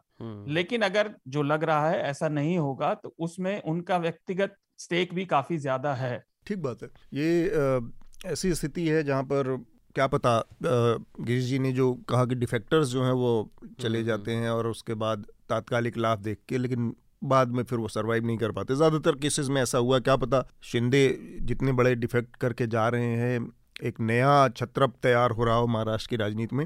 हमने अतुल एक छोटी सी बात और हाँ। जो मेरे को अभी अभी आपने जब ये बोला तब दिमाग में आई कि आप देखिए जहां भी ये राज्यों में हो रहा है वहां पर जितने भी ये वंशवाद के उत्तराधिकारी है ना दलों में, उन सबको नुकसान पहुंच रहा है क्योंकि उनका उतना मास अपील नहीं है जितना उनके पहले वाले उनके वंश के लोगों का था जो पार्टी में खड़े थे, चाहे वो उद्धव। उसमें एक चीज है लेकिन मैं जोड़ना चाहूंगा कि वंशवाद और ये सब तो अपनी एक, एक इनबिल्ड प्रॉब्लम भारतीय राजनीति की हो गई है, या सत्तर साल की आज की नहीं है। हाँ। लेकिन जिन तरीकों से इसको डिस्टेबलाइज किया जा रहा है वो बहुत ही अनैतिक तरीके हैं। उस हाँ, पर नजर कोर पे नजर रखनी चाहिए। इसका ये मतलब नहीं है कि इसका ये मतलब नहीं है कि उद्धव ठाकरे वंशवाद की वजह से आज इस बुरी स्थिति में है या तेजस्वी हाँ, यादव उसकी वजह से है या अखिलेश यादव। ये सेंटर में बैठी हुई एक पार्टी है जो बहुत अनैतिक तरीके से बहुत सारे काम कर रही है, जिसका डेमोक्रेटिक जो ट्रेडिशंस हैं जो वैल्यूज हैं उसमें बहुत जीरो भर का ढेले भर का यकीन है और हाँ, इस वजह से ये क्राइसिस पैदा की जाती है क्योंकि आपके झोले में पैसा है तो आप कुछ भी कर सकते हैं। पहले यहाँ पे नॉर्थ ईस्ट के बारे में ये कहानी कही जाती है कि छोटे स्टेट है, कहीं तीस कहीं पैंतीस कहीं चालीस कहीं पैंतालीस सीट हैं। आप ब्रीफकेस में पैसा भर के गए, पंद्रह विधायक खरीद के सरकारें बदलते थे। अब आप बड़े स्टेट में ये देख रहे हैं, हर तक कर्नाटक हो गया, एम पी हो गया, महाराष्ट्र में चल रहा है, महाराष्ट्र में एक बार हो चुका है। मतलब आप डेमोक्रेटिक प्रोसेसेस की धज्जी उड़ाए पड़े हैं। हाँ। ये तो बहुत छोटी चीज है इसमें कि कोई वंशवाद की वजह से आया है और बीजेपी में गिनना शुरू कीजिए तो वंशवाद की अभी आपको पोल खुल जाएगी। मेरा कहने का यही मतलब था कि वो अपनी उस पॉलिटिकल पिच को ही और हवा दे रही है लोगों के सामने रखने के लिए। एक और चीज है यहाँ पे कि बीजेपी का ना बहुत सब्जेक्टिव अप्रोच है मैंडेट की तरफ, कि बीजेपी जब जीत जाता है तब वो पब्लिक मैंडेट वो बहुत सही है, सही डिसीजन लिया, बट कोई और पार्टी अगर गवर्नमेंट फॉर्म करती है तो बोलते कि ये बेसिकली ये मैटर ही नहीं करता है। और आई थिंक ये एक हवा भी फैलाई जाती है मीडिया के थ्रू और सोशल मीडिया के थ्रू या व्हाटएवर कि ये पूरा नॉर्मलाइज हो जाए कि अब बीजेपी को वोट किया मतलब सब सही है, लेकिन किसी और पार्टी का वोट किया मतलब गलत मैंडेट आया है, मतलब ये गलत है, ये हो ही नहीं सकता। मुझे समझ में नहीं आता कि महाराष्ट्र वाले में आप कह सकते हैं कि अपॉर्चुनिज्म था, पहले मध्य प्रदेश में किसको मैंडेट मिला हाँ, था वो भी है, दो ही सीट एक सीट से तो कम था मध्य प्रदेश में, तो बिल्कुल सरासर कोविड तो से आपने तो बुलडोजर चला दिया। बिल्कुल नहीं, नहीं उसके पहले जो कमलनाथ का मैंडेट था इलेक्शन में उसकी बात कर रहा हूं। लॉकडाउन कुछ दिन रोके रखा, सरकार गिरा के फिर लॉकडाउन लगा था, याद हो आपको दो हज़ार बीस में असेंबली में लॉकडाउन लग गया था। लेकिन मतलब वही मैं बोल रहा हूँ कि अब ऐसा सिचुएशन हो गया है कि कोई भी जीतेगा तो बीजेपी पावर में आएगी, क्योंकि रिसोर्सेस का इम्बैलेंस इतना ज्यादा हो गया है कि बीजेपी एक तो रिचेस्ट पार्टी है, इलेक्टोरल बॉन्ड से उनको भर भर के अनोनिमस पैसा आ रहा है, उनके पास इतना पैसा है। और उल्टा हो रहा है कि जब और कोई पार्टी इलेक्टोरल बॉन्ड्स लेती है तो एसबीआई उनको बता देता है कि कौन किसने अच्छा। यही अपने आप में बड़ी विडंबना की स्थिति है कि कल एक वीडियो बहुत बहुत वायरल हो रहा था, अटल बिहारी वाजपेयी का छियानवे वाला वो वीडियो जो पार्लियामेंट में इस्तीफा देने वाला। अब इतनी बुरी स्थिति और ये अपने आप में इतना बड़ा तमाचा है पूरी पॉलिटिक्स के ऊपर, खासकर भारतीय जनता पार्टी के ऊपर, क्योंकि जो आदमी वो भाषण दे रहा है और जो आदमी इतने हाई मोरल पेडेस्टल पे खड़ा होकर कह रहा है कि मैं जा रहा हूँ इस्तीफा देने, आप कह रहे हैं सत्ता, ऐसी सत्ता को मैं चिमटी से भी नहीं छूंगा, ठीक है। उस पार्टी के लोग आज हर वो अनैतिक काम कर रहे हैं जिसके खिलाफ अटल बिहारी वाजपेयी ने उस समय इस्तीफा दिया था, उसी वैल्यूज की तो बात करके वो जा रहे थे उस समय, और आज उसके हर उल्टा काम यहाँ पे हो रहा है। खैर ये तो ऐसी बातें होगी कि पॉलिटिक्स में हम नैतिकता की बात खोज रहे हैं और जो कि होती नहीं। लेकिन एक, तो... एक छोटा सा ऐड करना चाहूंगा कि अटल बिहारी वाजपेयी अडवाणी जो कैंप है उनके जो व्यूज थे वो नरेंद्र मोदी से कभी मिलते नहीं थे, उनके वहां तो आप मान लीजिए ना कि चल रही, मैं वही कह रहा हूँ कि आप मान लीजिए फिर कि ये भाजपा बदल गई है, हमने अपना कैरेक्टर बदल लिया है, हमको अपने उस हिस्ट्री से ना कोई लेना देना है ना हमारा कोई उससे जुड़ाव है। अब मान लीजिए ये भाजपा मुझे लगता है इंदिरा गांधी के फिलॉसफी से ज्यादा क्लोज है अटल बिहारी से। तो हमारे दो जो सब्सक्राइबर्स हैं उनका छोटा छोटा लेटर है, मैं चाहूंगा कि उसको पढ़ लिया जाए। हाँ मेघनाद, पहला लेटर आता है एस एस से, फीडबैक है। Just wanted to give a thumbs up to the Charcha team for great discussions, thank you. Meghnad is also doing an excellent job on Sansad watch, thank you again. Is there a Hindi version for it and can it be recorded in English so my mom can understand. तो मैंने अभी तो bomb शुरुआत में गिरा ही दिया है। She keeps saying she doesn't understand the parliamentary procedures enough to comment on things that are going wrong these days and she would genuinely like to know more. Just a thought, it might help penetrate the older generation. लेकिन एक बात कहना चाहूंगा कि हमारी सारांश की team बहुत अच्छा काम कर रही है अभी, तो कुछ ना कुछ चीजें आती रहेंगी। हम लोग जो मेघनाद का शो है उसका कुछ ऑल्टरनेट पर विचार कर रहे हैं, सोच रहे हैं कि इसको कैसे आगे बढ़ाना है, तो उसका कुछ ना कुछ विकल्प आपको मिलेगा। और ये आइडिया अच्छा है कि इसको हम इंग्लिश में करें ताकि हर तरह के ऑडियंस को उसका फायदा मिले। हाँ, और basically the idea Sansad watch का आइडिया यही था कि ऑलरेडी uh, एसेंशियली एक प्योर इंग्लिश शो भी चाहिए था हमको, क्योंकि बहुत सारी ऑडियंस है जिनको हिंदी नहीं समझ में आता, जैसे आप, आपके माँ को इंग्लिश नहीं समझ में, जैसे बहुत सारे लोगों को हिंदी भी समझ में नहीं आता, तो वो ऑडियंस को भी दिमाग में रख के थोड़ा सा हमने किया था। हुआ क्या कि न्यूसेंस थोड़ा सा इंग्लिश हो गया था और टिप्पणी तो प्योर हिंदी है ही, तो एक ऐसा भी शो चाहिए था जो पूरी की पूरी तरह इंग्लिश में हो, और हम थोड़ा सा अवॉइड ही करते हैं वहाँ पर इंग्लिश करने का, क्योंकि फिर थोड़ा सा हमको एक ग्लोबल ऑडियंस की तरह से और साउथ इंडियन ऑडियंस की तरह से भी हमको उसमें नजर रख रहे थे हम। दूसरा लेटर आता है गौरव से। हेलो टीम, शिकायत है, ओ शिकायत है। I have been uh, N L subscriber for more than five years now and fan of the content you post. Two Thank weeks you. back, External Affairs Minister had interview in Globsec twenty twenty-two, which has gone viral over the internet. However, this was not covered at all in N L Charcha discussion. Is it possible to discuss it in next Charcha? तो normally जो news cycle होती है उसमें दो या तीन हफ्ते पुराना तो बहुत ही पुराना हो जाता है, क्योंकि बहुत सारे डेवलपमेंट होते हैं। ये, पर... ये वही स्पीच था क्या जहाँ पर उन्होंने आ, क्या बोला था उन्होंने? मैं, मैं बताता हूँ उन्होंने हाँ। क्या कहा था कि हाँ। जो भारत की आलोचना हो रही है रशिया का पुरजोर विरोध ना करने पर, उससे हाँ। गैस और पेट्रोलियम खरीदने पर, उन्होंने कहा था कि जितना भारत खरीदता है उससे ज्यादा तो प्रति घंटे यूरोप खरीदता है, हाँ यूरोप के जर्मनी और ये सब देश खरीदते हैं, तो आपकी आलोचना ठीक नहीं है। और दूसरा, हर देश को अपना हित देखने का हक है पूरा। एक वो वायरल हो गया था video, if I am not wrong, इसीलिए आई थिंक ये मेंशन कर रहे थे। आई थिंक वो हम तो मिस कर गए गौरव, पर हाँ एक जरूरी विषय तो था वो जिस पर बातचीत हो सकती थी। कई बार क्या होता है कि हम प्रायोरिटाइज करने में भी हो जाता है कि तीन डेवलपमेंट हैं, हम दो ही तीन पे बात कर सकते हैं, दो ही पे बात कर सकते हैं, तो एक छूट जाता है, उस लिहाज से भी ये चूक हुई होगी। आखिर जब में कभी एक... विदेश नीति पे चर्चा होगी तब ये बात आ जाएगी। हाँ। आखिरी में बस एक श्रोताओं को बताना चाहूंगा कि अगर आप हमको लेटर्स लिखना चाहते हैं तो आप podcast at Newslaundry dot com पर एनएल चर्चा सब्जेक्ट लाइन लिखकर एक लेटर लिख सकते हैं, और आप इंग्लिश या हिंदी में दोनों में दे सकते हैं। जैसे कि आपने देखा आज दोनों लेटर हमको इंग्लिश में आए, हम वो भी पढ़ेंगे, हिंदी में आए तो वो भी पढ़ेंगे। और अगर आपको एक और जगह चाहिए जहाँ से आप लेटर भेज सकते हैं, तो Newslaundry dot com slash podcast dash letters पर जाके एक फॉर्म मिलेगा, वहाँ पर भी आप लेटर्स भेज सकते हैं। और हमें फीडबैक देते रहिए, और अतुल सुनते रहेंगे, मैं भी ये ये पॉडकास्ट सुनते रहूँगा, और मैं भी फीडबैक दूंगा। अब अब मैं लेटर लिखूंगा अतुल आपको, अब मैं लेटर लिखूंगा। दो सौ शब्दों से कम होना चाहिए जी शार्दुल जी? नहीं, ऐसा कोई लिमिट नहीं है मेरे लिए भी, लिमिट कोई लिमिट नहीं है, आप लिख सकते हैं अपने लेटर्स।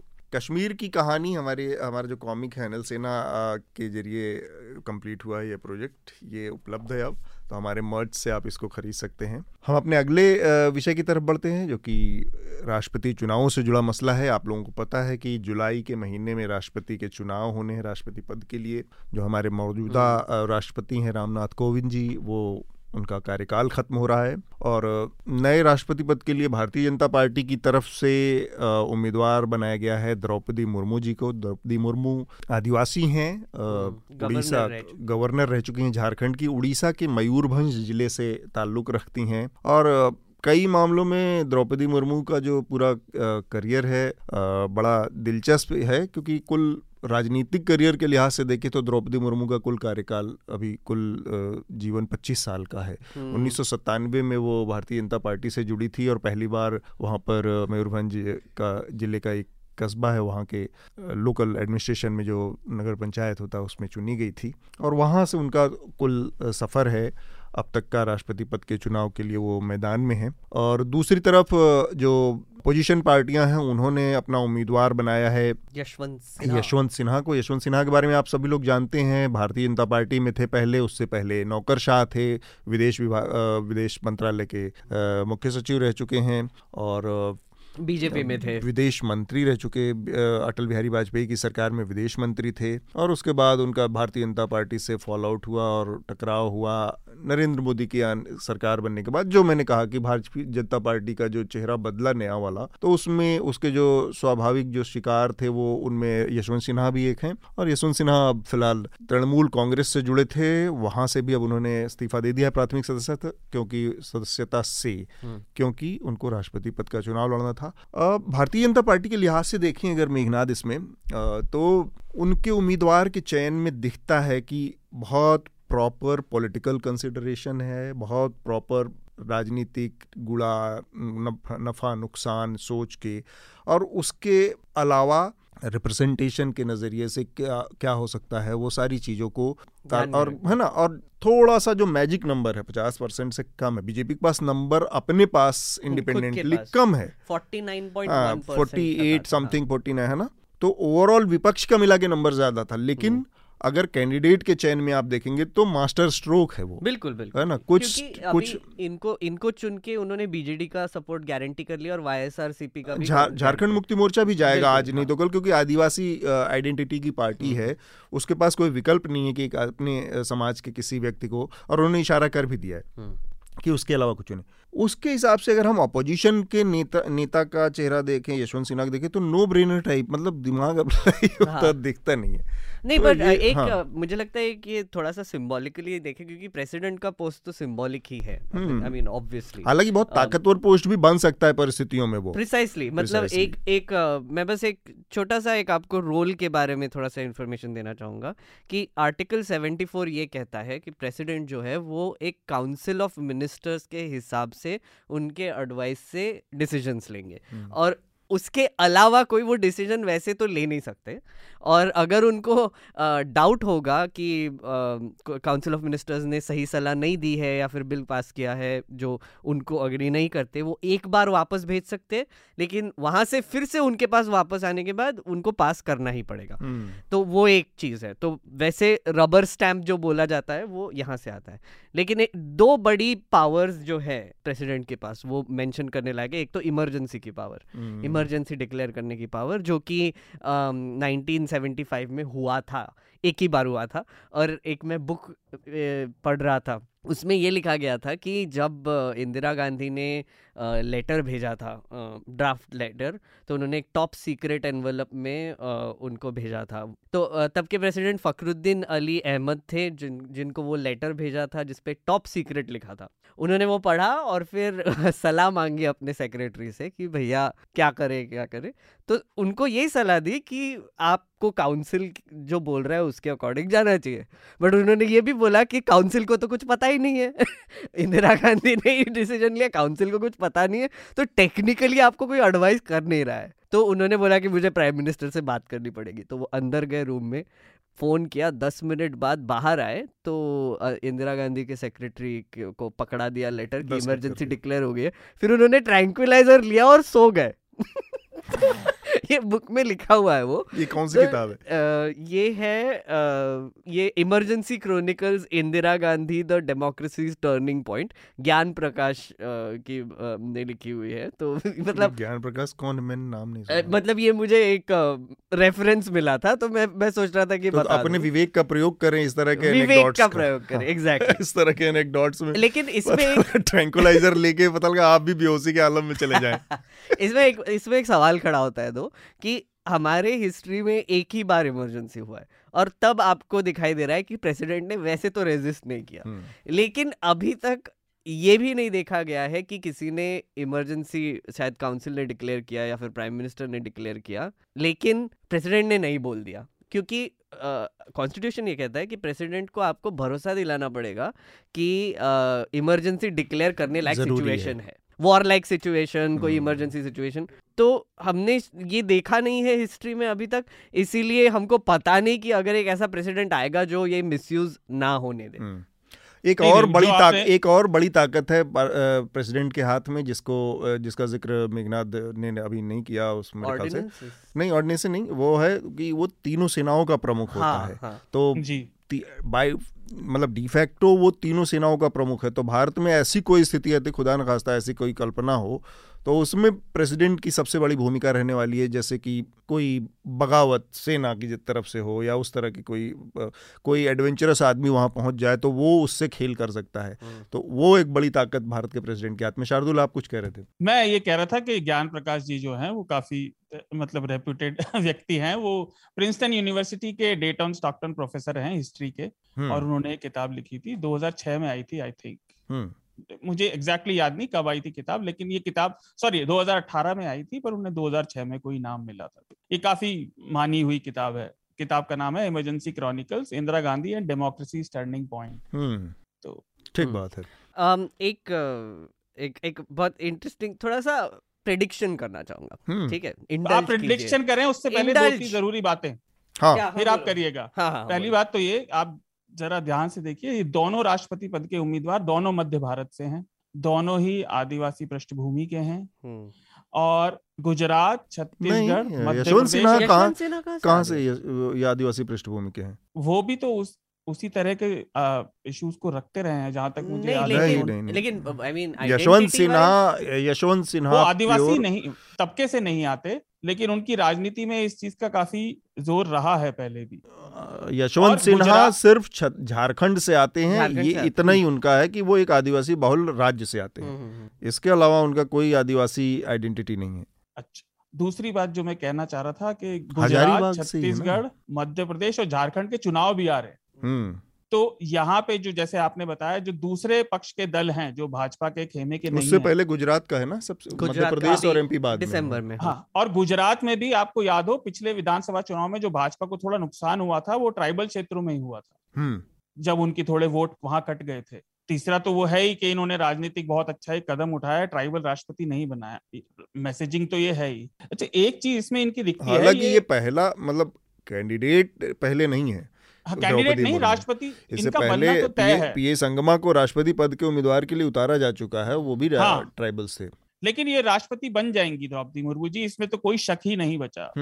भाजपा के पास लगभग उनचास प्रतिशत मत हैं, और जैसा आपने कहा झारखंड मुक्ति मोर्चा और छत्तीसगढ़ के दल और वो उनको मिला के आई थिंक कुछ आठ परसेंट है, तो फिर उनचास में आठ मिला, छप्पन, सत्तावन परसेंट के वोट वो कंफर्टेबली जीत रही है। अच्छा, भाजपा का आप देखिए जब से नरेंद्र मोदी जी आए हैं प्रधानमंत्री के रूप में, वो ये सोशल मैसेजिंग, सोशल आइडेंटिटी वाला कैंडिडेट खड़ा करते हैं, लेकिन जिसका राजनीतिक कद उतना बड़ा नहीं होता। हाँ। तो ये भाजपा को बहुत सूट करता है, लाइट वेट लेकिन मैसेजिंग पूरी मैसेजिंग, मैसेजिंग पूरी, पूरी हो जाती है। जैसे कि मैंने कहा प्रेसिडेंट का पोस्ट वैसे भी सिंबॉलिक है, तो उसी को नजर रखते हुए भाजपा एक्चुअली एक सिंबॉलिक फिगर ही खड़ा कर देती है। I mean it it makes sense. और वो राष्ट्रपति बन जाएंगी तो उनके पास हमेशा के लिए कहने के लिए हो जाएगा कि देखिए हमने एक ट्राइबल व्यक्ति को राष्ट्रपति बनाया, एक महिला ट्राइबल रिप्रेजेंटेशन दिया शीर्षस्थ पद पे, तो उनकी मैसेजिंग पूरी है, वो पूरे। मैं असल में इसमें जो शुरुआत में बात कर रहा था वही, उस पर हम थोड़ा सा बातचीत कर लेते हैं और उसके बाद फिर अपनी चर्चा को रोकेंगे। जो मैंने कहा कि जो विपक्ष की पूरी स्ट्रेटजी रही चुनने में, वो बड़ी मजबूरी की का चयन है। यशवंत सिन्हा बहुत मजबूरी का चयन, क्योंकि जैसा मैंने बताया पहले शरद पवार थे जो कि बहुत पावरफुल एक हो सकते थे, शरद पवार के हाँ, उसके बाद गोपाल कृष्ण गांधी थे। गोपाल कृष्ण गांधी के साथ एक लेगेसी का फैक्टर जुड़ा था कि भाई महात्मा गांधी के पड़पोते हैं, तो वो हो सकते थे, लेकिन वहाँ पे भी बात नहीं बनी। इसके बाद यशवंत सिन्हा के ऊपर बात आई, खैर, लेकिन इस बीच में एक दो और डेवलपमेंट हुए। आप देखेंगे कि ये जो यशवंत सिन्हा का नाम आया वो विपक्ष के ममता बनर्जी ब्लॉक exactly, से आया exactly, exactly, और जो दूसरा बड़ा ब्लॉक था या अब तक है भारतीय राजनीति में, वो सोनिया गांधी या कांग्रेस के इर्द गिर्द का जो यूपीए का ब्लॉक है, उसका कोई से नहीं है। लेकिन अगर आप टाइमिंग देखें, जब ये पूरी प्रक्रिया जैसे ही शुरू हुई, उसी समय एक और राजनीति इस देश में शुरू हुई। वो राजनीति थी ईडी के जरिए कांग्रेस पार्टी के टॉप लीडरशिप को समन करना, उसको उलझाना, पूछताछ में पाँच दिन, हफ्ते भर, घंटों घंटों, सुबह से शाम तक जो पूछताछ हुई चालीस से पचास घंटे के तक, इन सब चीजों में। तो और ये भी हुआ कब, जब सोनिया गांधी हॉस्पिटल में थी, मतलब सोनिया एक तरफ सोनिया बीमार पड़ गई, दूसरी तरफ राहुल। तो जो यूपीए जो दूसरा बड़ा ब्लॉक था, जो इसमें जिसका सक्रिय रोल हो सकता था, जिसकी सक्रिय भूमिका होनी थी विपक्ष की तरफ से, वो कुछ कर ही नहीं पाया, उसको इस तरह से उलझाया गया। तो राजनीति के इन पहलुओं पर भी नजर लोगों को रखनी चाहिए कि क्यों हमारे पास विपक्ष की तरफ से एक ऐसा चेहरा है जो कि बहुत ज्यादा जिस पर दांव नहीं लगाया या बहुत भरोसा पैदा नहीं कर सकता। मेघनाद और शार्दुल, आप लोगों को पावर शिफ्ट ना बहुत इंटरेस्टिंग लगा मुझे इस बार कि जो फाइनली जो कैंडिडेट चूज हुआ वो ममता बनर्जी कैंप से आता है। और ममता बनर्जी ने, अगर आज भी देखा होगा तो उन्होंने एक बहुत ही स्ट्रांग स्टेटमेंट दिया है उद्धव ठाकरे के सपोर्ट में कि ऐसे आप पीपल्स मैंडेट को ऐसे मजाक नहीं बना सकते। तो मुझे लगता है कि आगे जाके कांग्रेस का रेलेवेंस तो कम होता ही दिखाई दे रहा है, और उनको एक दलदल में एक तरीके से फंसा दिया है फिर से। अब ये ईडी का क्या होगा क्या होगा पता नहीं, उड़ती हुई खबर आती है कभी कि राहुल गांधी को अरेस्ट करेंगे, कभी बोलते हैं कुछ और होगा, बट समनिंग तो चालू है। और कांग्रेस ने भी इसको इतना बड़ा इशू बना दिया, मुझे लगता है कि इसकी ज़रूरत नहीं थी। क्या कर रहे हो आप आप राहुल गांधी को बुला के क्वेश्चन कर रहे हो, राइट right? हरास नहीं कर रहे हो, आप क्वेश्चन कर रहे हो. एक केस है, उसमें करप्शन के चार्जेस हैं, तो उसको आप इन्वेस्टिगेट कर रहे हो और वो ईडी ने बुलाया. चलो वो टाइमिंग देखो, ये पॉलिटिकल मोटिव्स देखो, वो तो आता ही है, लेकिन कांग्रेस के हिसाब से उन्होंने जाना चाहिए था वहाँ पे और क्वेश्चंस आंसर करके शांति से वापस आना चाहिए था. ये जो उन्होंने एक बतंगड़ बना दिया इसका पूरा, हर हर बड़े सिटी में कांग्रेस के लोग जाके अरे राहुल गांधी को हरास कर रहे हो, हरास कर रहे हो, हरास कर रहे हो. आई थिंक उसका ना एक सॉर्ट ऑफ नेगेटिव इफेक्ट भी आ गया है मुझे लगता है. ये हालांकि एकदम अलग अलग बहस है मेघनाथ कि कांग्रेस पार्टी ने जो किया सही किया गलत किया, उस पर नेता पे वो एक बहस है और वो बहुत जेन्युइन बहस है कि भाई क्या करना चाहिए आपको ऐसे मौके पे. लेकिन मेरा ये कहना है कि ये जिस टाइम पे किया गया, जिस तरह से उलझाया गया इन चीज़ों में, उससे प्रेसिडेंट इलेक्शन का अपोजिशन का जो पूरा स्ट्रेटजी डिरेल कर दिया बीजेपी ने, वो मैं उसकी बात कर अग्रीड. शार्दुल, और एक एक छोटा सा मैं प्रेडिक्शन कर लूँ फिर Shardul you can give your last comment, कि आई थिंक लोगों को uh, ये भी समझना चाहिए कि दो हज़ार चौबीस में जो इलेक्शंस होने वाले हैं उसके बाद दो हज़ार छब्बीस में एक डीलिमिटेशन होने वाला है पूरे कंट्री में. डीलिमिटेशन का मतलब ये है कि पूरे कंट्री में कॉन्स्टिट्यूएंसीज और बॉर्डर्स को रीड्रॉ किया जाएगा और इसको करने के लिए इमरजेंसी डिक्लेयर किया जाता है. तो ये जो प्रेसिडेंट आने वाली है वो उस टाइम पे बहुत इफेक्टिव रहेगी बीजेपी के लिए. तो उनको एक ऐसा भी कोई चाहिए था जो इमरजेंसी अगर आप डिक्लेयर कर दे तो कुछ नहीं करेगा. एक और इससे जुड़ी हुई खबर है जो मैं काफ़ी सालों से बोल रहा हूँ, वन नेशन वन इलेक्शन. आपको दिख रहा होगा कि हर प्रेसिडेंट जब आता है, हर प्रेसिडेंट, और आई थिंक दो हज़ार पंद्रह से लेके दो हज़ार उन्नीस तक जितने भी प्रेसिडेंट आए उन्होंने उनके स्पीच में एक बार तो मेंशन किया ही है कि वन नेशन वन इलेक्शन करना है, one nation one election. Even Lok Sabha में जो उनका धन्यवाद प्रस्ताव होता है बजट पे या उस सत्र पे, बजट पे, उसमें भी उसमें भी होता है. तो वो डिक्लेरेशन करते आ रहे हैं लेकिन अभी तक हुआ नहीं है. मुझे लगता है कि delimitation, one nation one election साथ में होने की एक बहुत बड़ी संभावना है hmm. और उसके लिए सेंट्रल विस्टा ऑलरेडी बन चुका है जहां hmm. पर एमपीज का सीट काउंट बढ़ेगा और और और दो तीन इधर उधर से खबरें भी आ रही है कि कर्नाटका को दो पार्ट में बांटेंगे और एक स्टेट को दो पार्ट में बांटेंगे. यूपी तो, को तो तीन में बांट दें. हाँ, यूपी को चार में बांटना चाहिए मेरे हिसाब से. यूपी का चार का ही प्रस्ताव है ना. हाँ, अरे मायावती ने एक प्रस्ताव पास भी किया था चार हाँ, में स्प्लिट करने का. तो मेरा कहने का मतलब ये है, मेरा प्रेडिक्शन ये है कि दो हजार चौबीस से लेके दो हजार छब्बीस तक जो बहुत इंटरेस्टिंग टाइम है वो आई थिंक उनका पीक पावर मोमेंट तक जाएगा hmm. और दो हज़ार छब्बीस में बीजेपी का पीक पावर मोमेंट आएगा और तब तक आपको आपको जो चेंजेस दिखाई देंगे वो काफ़ी कैटास्ट्रोफिक या फिर बहुत आइकॉनिक और हिस्टोरिकल हो सकते हैं. राइट, शार्दुल आपकी आखिरी टिप्पणी. देखिए, आपने जो बात कही, सत्ता का केंद्रीकरण हो रहा है, इसमें तो कोई शक ही नहीं है. और मुझे अब एज ए ऑब्जर्वर जो राजनीति को देखते हैं, ये बड़े दुख की बात है और विपक्ष के लिए खेद की बात है कि भाजपा अपनी ही पॉलिटिकल पिच पे उन्हें लाके खिलाती रहती है और नगण्य बनाती रहती है. जैसा आपने कहा, विपक्ष की पॉलिटिकल पिच बन भी नहीं पाती और इस सब के बीच विपक्ष की राजनीति नगण्य होती जा रही है. अब ये राष्ट्रपति चुनाव में मुख्य विपक्षी दल और उसका धड़ा अपना उम्मीदवार और अपनी मतलब ढांचे बना अपना बना भी नहीं पाया. आखिर में ढूंढते फिरते एक उम्मीदवार को लेना पड़ा. तो ये जनतंत्र के लिए कोई अच्छी बात तो नहीं है. अब मेघनाद ने जैसा कहा, दो हज़ार चौबीस के चुनाव हैं, दो हज़ार छब्बीस में फिर डिलिमिटेशन होने वाला है.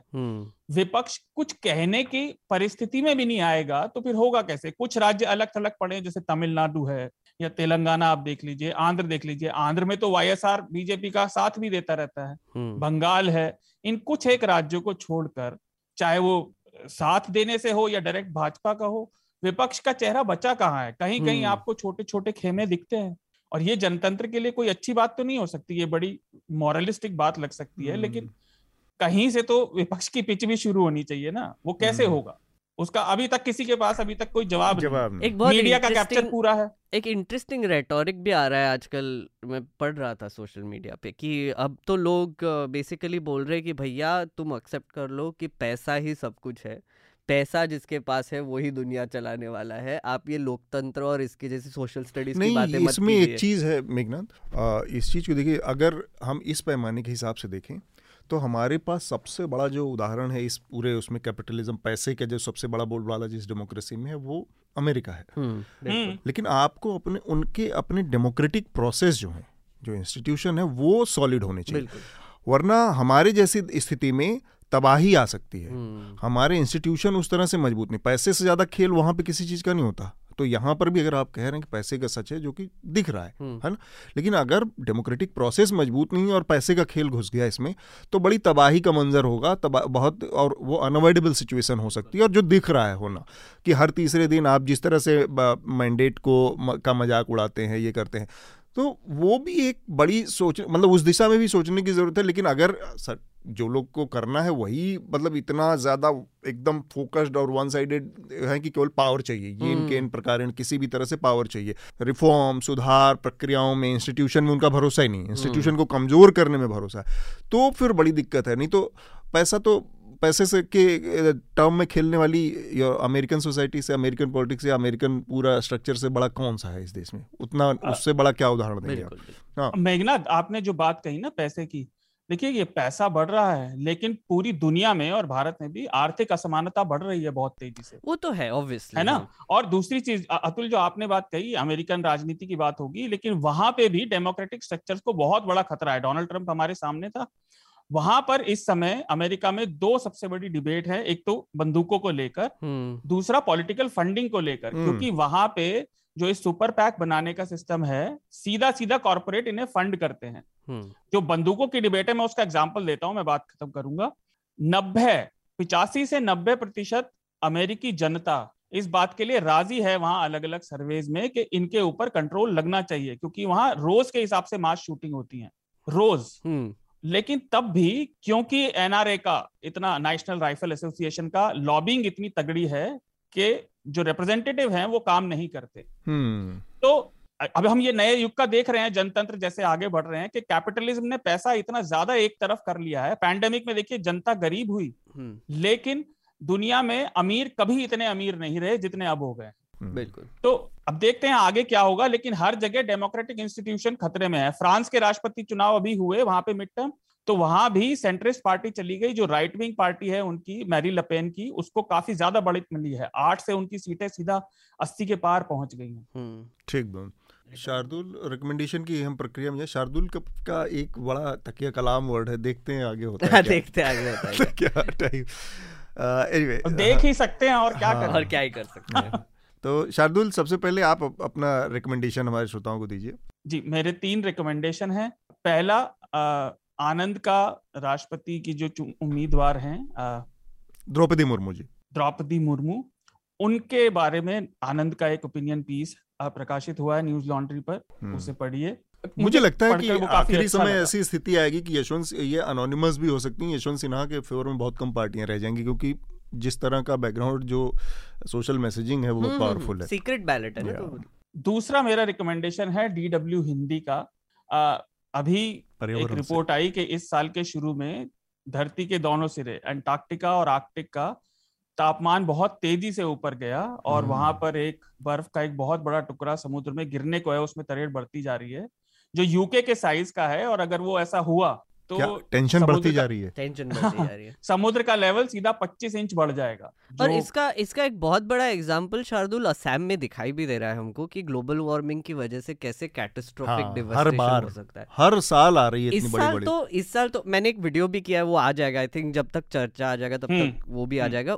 इस दस साल में सबसे ज्यादा रेनफॉल हुआ है मेघालय और अरुणाचल प्रदेश में, वहां से जो पानी आता है वो सब असम में आता है। और हाँ। आप देखिए, ये जो एम एल ए को उड़ा के गुवाहाटी में लेके गए, वो जो स्टेट है वहां पर पैंतीस डिस्ट्रिक्ट है, उसमें से तैंतीस डिस्ट्रिक्ट्स में फ्लड है, हाँ रेड अलर्ट है, चालीस परसेंट डूब गया है, मतलब पूरा स्टेट। तो ये तो है। अच्छा, जो आपने बाढ़ कही वो मौसम की है। अगर समुद्र का लेवल पच्चीस इंच जो बता रही है रिपोर्ट, जो साइंटिस्ट का कहना है, पच्चीस इंच ऊपर चला गया, तो आप देखिए कई सारे देश, खासतौर से जो आइलैंड देश हैं, वो गायब हो जाएंगे। पच्चीस इंच तो बहुत होता है। बांग्लादेश का बड़ा हिस्सा डूब जाएगा ना, बांग्लादेश का बड़ा हिस्सा डूब जाएगा का तो इस सेंचुरी तक पूरा का पूरा डूब जाने का है। तो इस रिपोर्ट को पढ़िए। और तीसरा, इस बार की टिप्पणी आपको नेशनल हेराल्ड का देखना है, और क्या चल रहा है अग्निपथ पे, तो इस बार की टिप्पणी भी मेरा रिकमेंडेशन। तो इस बार की टिप्पणी से जुड़ा मेरे ख्याल से आपको अंत में क्रेडिट लाइन में तो ऐसे मिल जाएगा, लेकिन इसमें इस बार की टिप्पणी के स्क्रिप्ट में शार्दुल का बहुत बड़ा योगदान रहा है। अरे वाह। हाँ। मेरे दो रिकमेंडेशन है। एक तो मेरी नज़र में मतलब हिंदी की में जिसकी रुचि हो, एक छोटी सी बहुत कहानी है, एक थे फूफा करके, एक छत्तीसगढ़ के एक राइटर हैं और ब्यूरोक्रेट रहे हैं, उन्होंने लिखी है, मेरे ख्याल से पंद्रह बीस बीस पन्नों की कहानी है, एक थे फूफा। इतनी दिलचस्प भाषा है उसकी, और छोटे छोटे गांव के जो मतलब जीवन के जो उसमें उस, उन्होंने डाला है, तो मैंने पढ़ी और हंस हंस के मैं पागल हो गया। एक थे फूफा, वो अगर किसी को मिले, वैभव प्रकाशन है रायपुर का, तो मेरे हाथ लगी, इस बार मैं गया था उधर घूमने तो वहाँ पे मुझे मिली, एक थे फूफा। एक थे फूफा वो एक रिकमेंडेशन मेरा। दूसरा ये इमरजेंसी और प्रेसिडेंट इलेक्शन और इन सब तमाम चीज़ों पर बात हुई, मेघनाद का रिकमेंडेशन भी उससे जुड़ी एक किताब है। एक किताब मैं रिकमेंड करना चाह रहा हूँ, तवलीन सिंह ने लिखी थी, दरबार। उसमें इमरजेंसी के उस पीरियड को, राष्ट्रपति की भूमिका को बड़े बारीक तरीके से, बहुत अच्छे से विस्तार से उन्होंने रेखांकित किया, क्योंकि तवलीन सिंह उस समय उस पूरे उसको कवर करती थी। तो वो किताब मैं रिकमेंड करूँगा कि दरबार संभव हो तो पढ़ें। Uh, इसके साथ ही हम अपनी आज की चर्चा को, मेरी रिकमेंडेशन भूल गया अतुल, ओह गॉड तो uh, हाँ तो uh, मेघनाद आप अपना रिकमेंडेशन uh, पहले हमारे श्रोताओं को दे दें, इसके बाद uh, तो मेरा मेरा एक अब क्या ही लेना अब क्या है? क्या है? नहीं, इसको रखना रे लिपि, क्या रे क्या काट रहे हो तुम?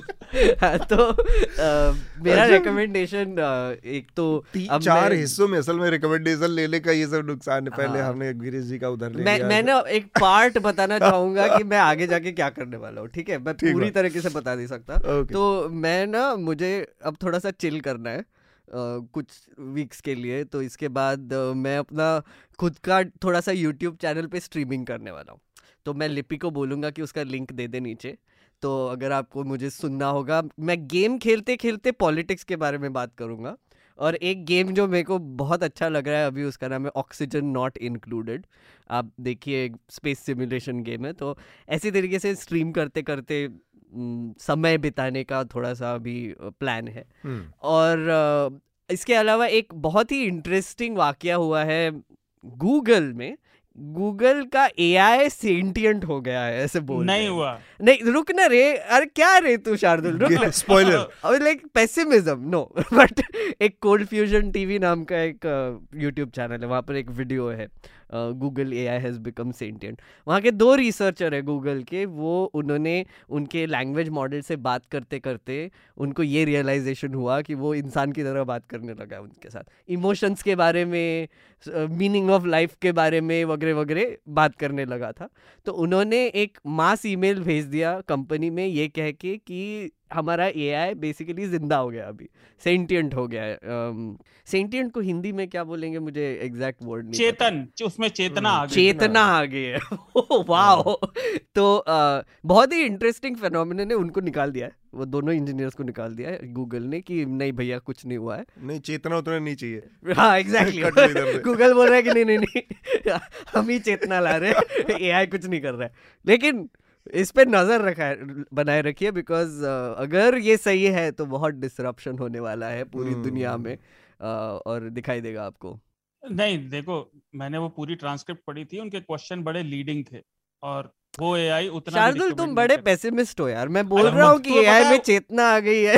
वो वो सारा पढ़ के, पता है मुझे एक मराठी की कहावत याद आई। और कोई रिकमेंडेशन नहीं है ना इसके अलावा मेरा? सॉरी, एक और आखिरी रिकमेंडेशन मेरा ये है कि इस बार मेरा संसद वॉच देखिए, प्रेसिडेंशियल इलेक्शन पे होगा और पावर्स डिस्कस करेगा, और हमने थोड़ा सा कॉन्स्टिट्यूएंट असेंबली डिबेट्स में जो उनको पावर्स देने की जो बात हुई है, वहाँ से बहुत सारा मटेरियल निकला है। तो ये मेरे जनरल रिकमेंडेशंस है, और आगे भी मैं मिलता रहूंगा अलग अलग प्लेटफॉर्म्स पे।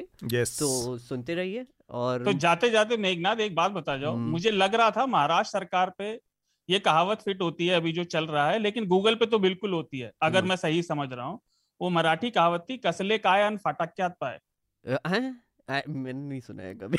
इसका मतलब भी बता दो। उसका, उसका, उसका जो मतलब लिखा था, बड़ी उम्मीदों पे फटे कंबल ने पानी फेर दिया। अच्छा अच्छा, तो okay. वही इस गूगल सेंटिएंट के साथ हुआ है, महाराष्ट्र सरकार के साथ हुआ है या नहीं पता नहीं। ठीक है, ठीक बात। तो अब आज हम चर्चा यहीं पर रोकेंगे। हमसे जुड़ने के लिए गिरीश जी, शार्दुल, मेघनाद, आप सबका बहुत बहुत शुक्रिया। शुक्रिया, धन्यवाद। न्यूज लॉन्ड्री के सभी पॉडकास्ट टिचर, आईट्यूज और दूसरे पॉडकास्ट प्लेटफॉर्म पे उपलब्ध हैं। खबरों को विज्ञापन के दबाव से आजाद रखें, न्यूज लॉन्ड्री को सब्सक्राइब करें।